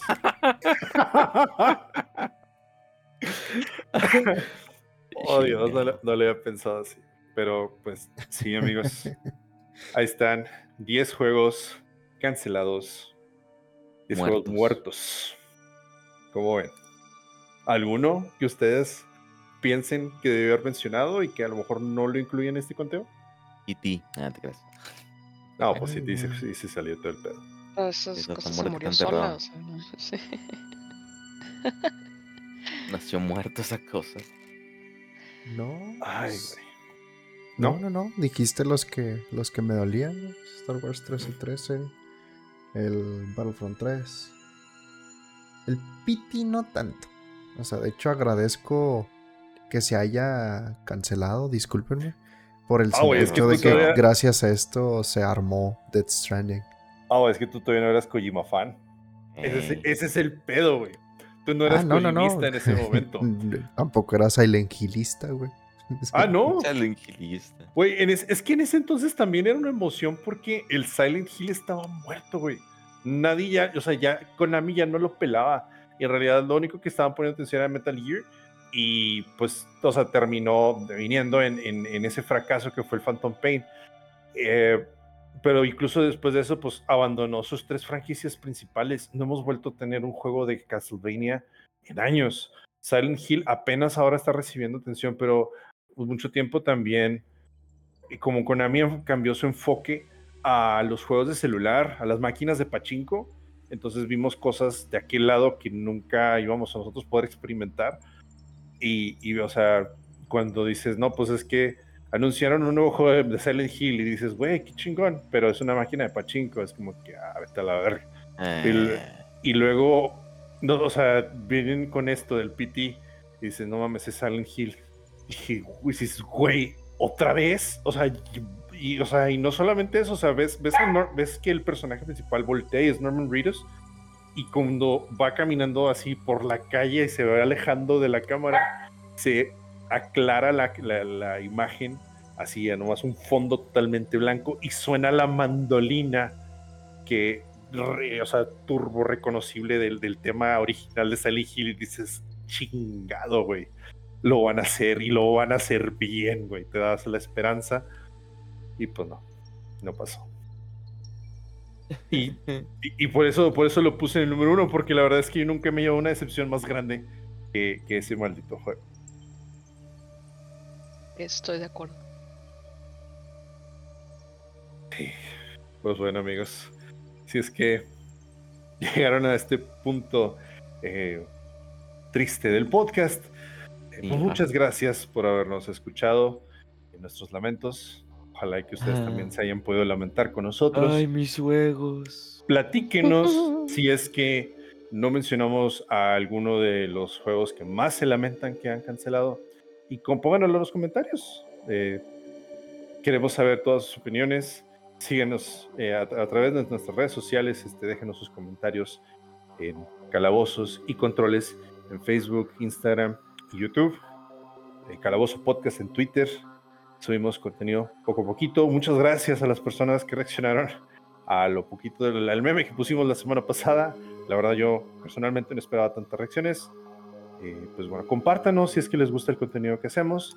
Y pues nada, eh, sigamos, vamos a seguir en lo que resta el mes de octubre con este especial de calabazas, controles, no se lo pierdan. Y pues bueno, eh, a nombre de todo el equipo, y pues sin nada más que decir por el momento, les deseamos que tengan muy buenos días, muy buenas tardes, muy buenas noches. Y sobre todo jueguen. Nunca dejen de jugar.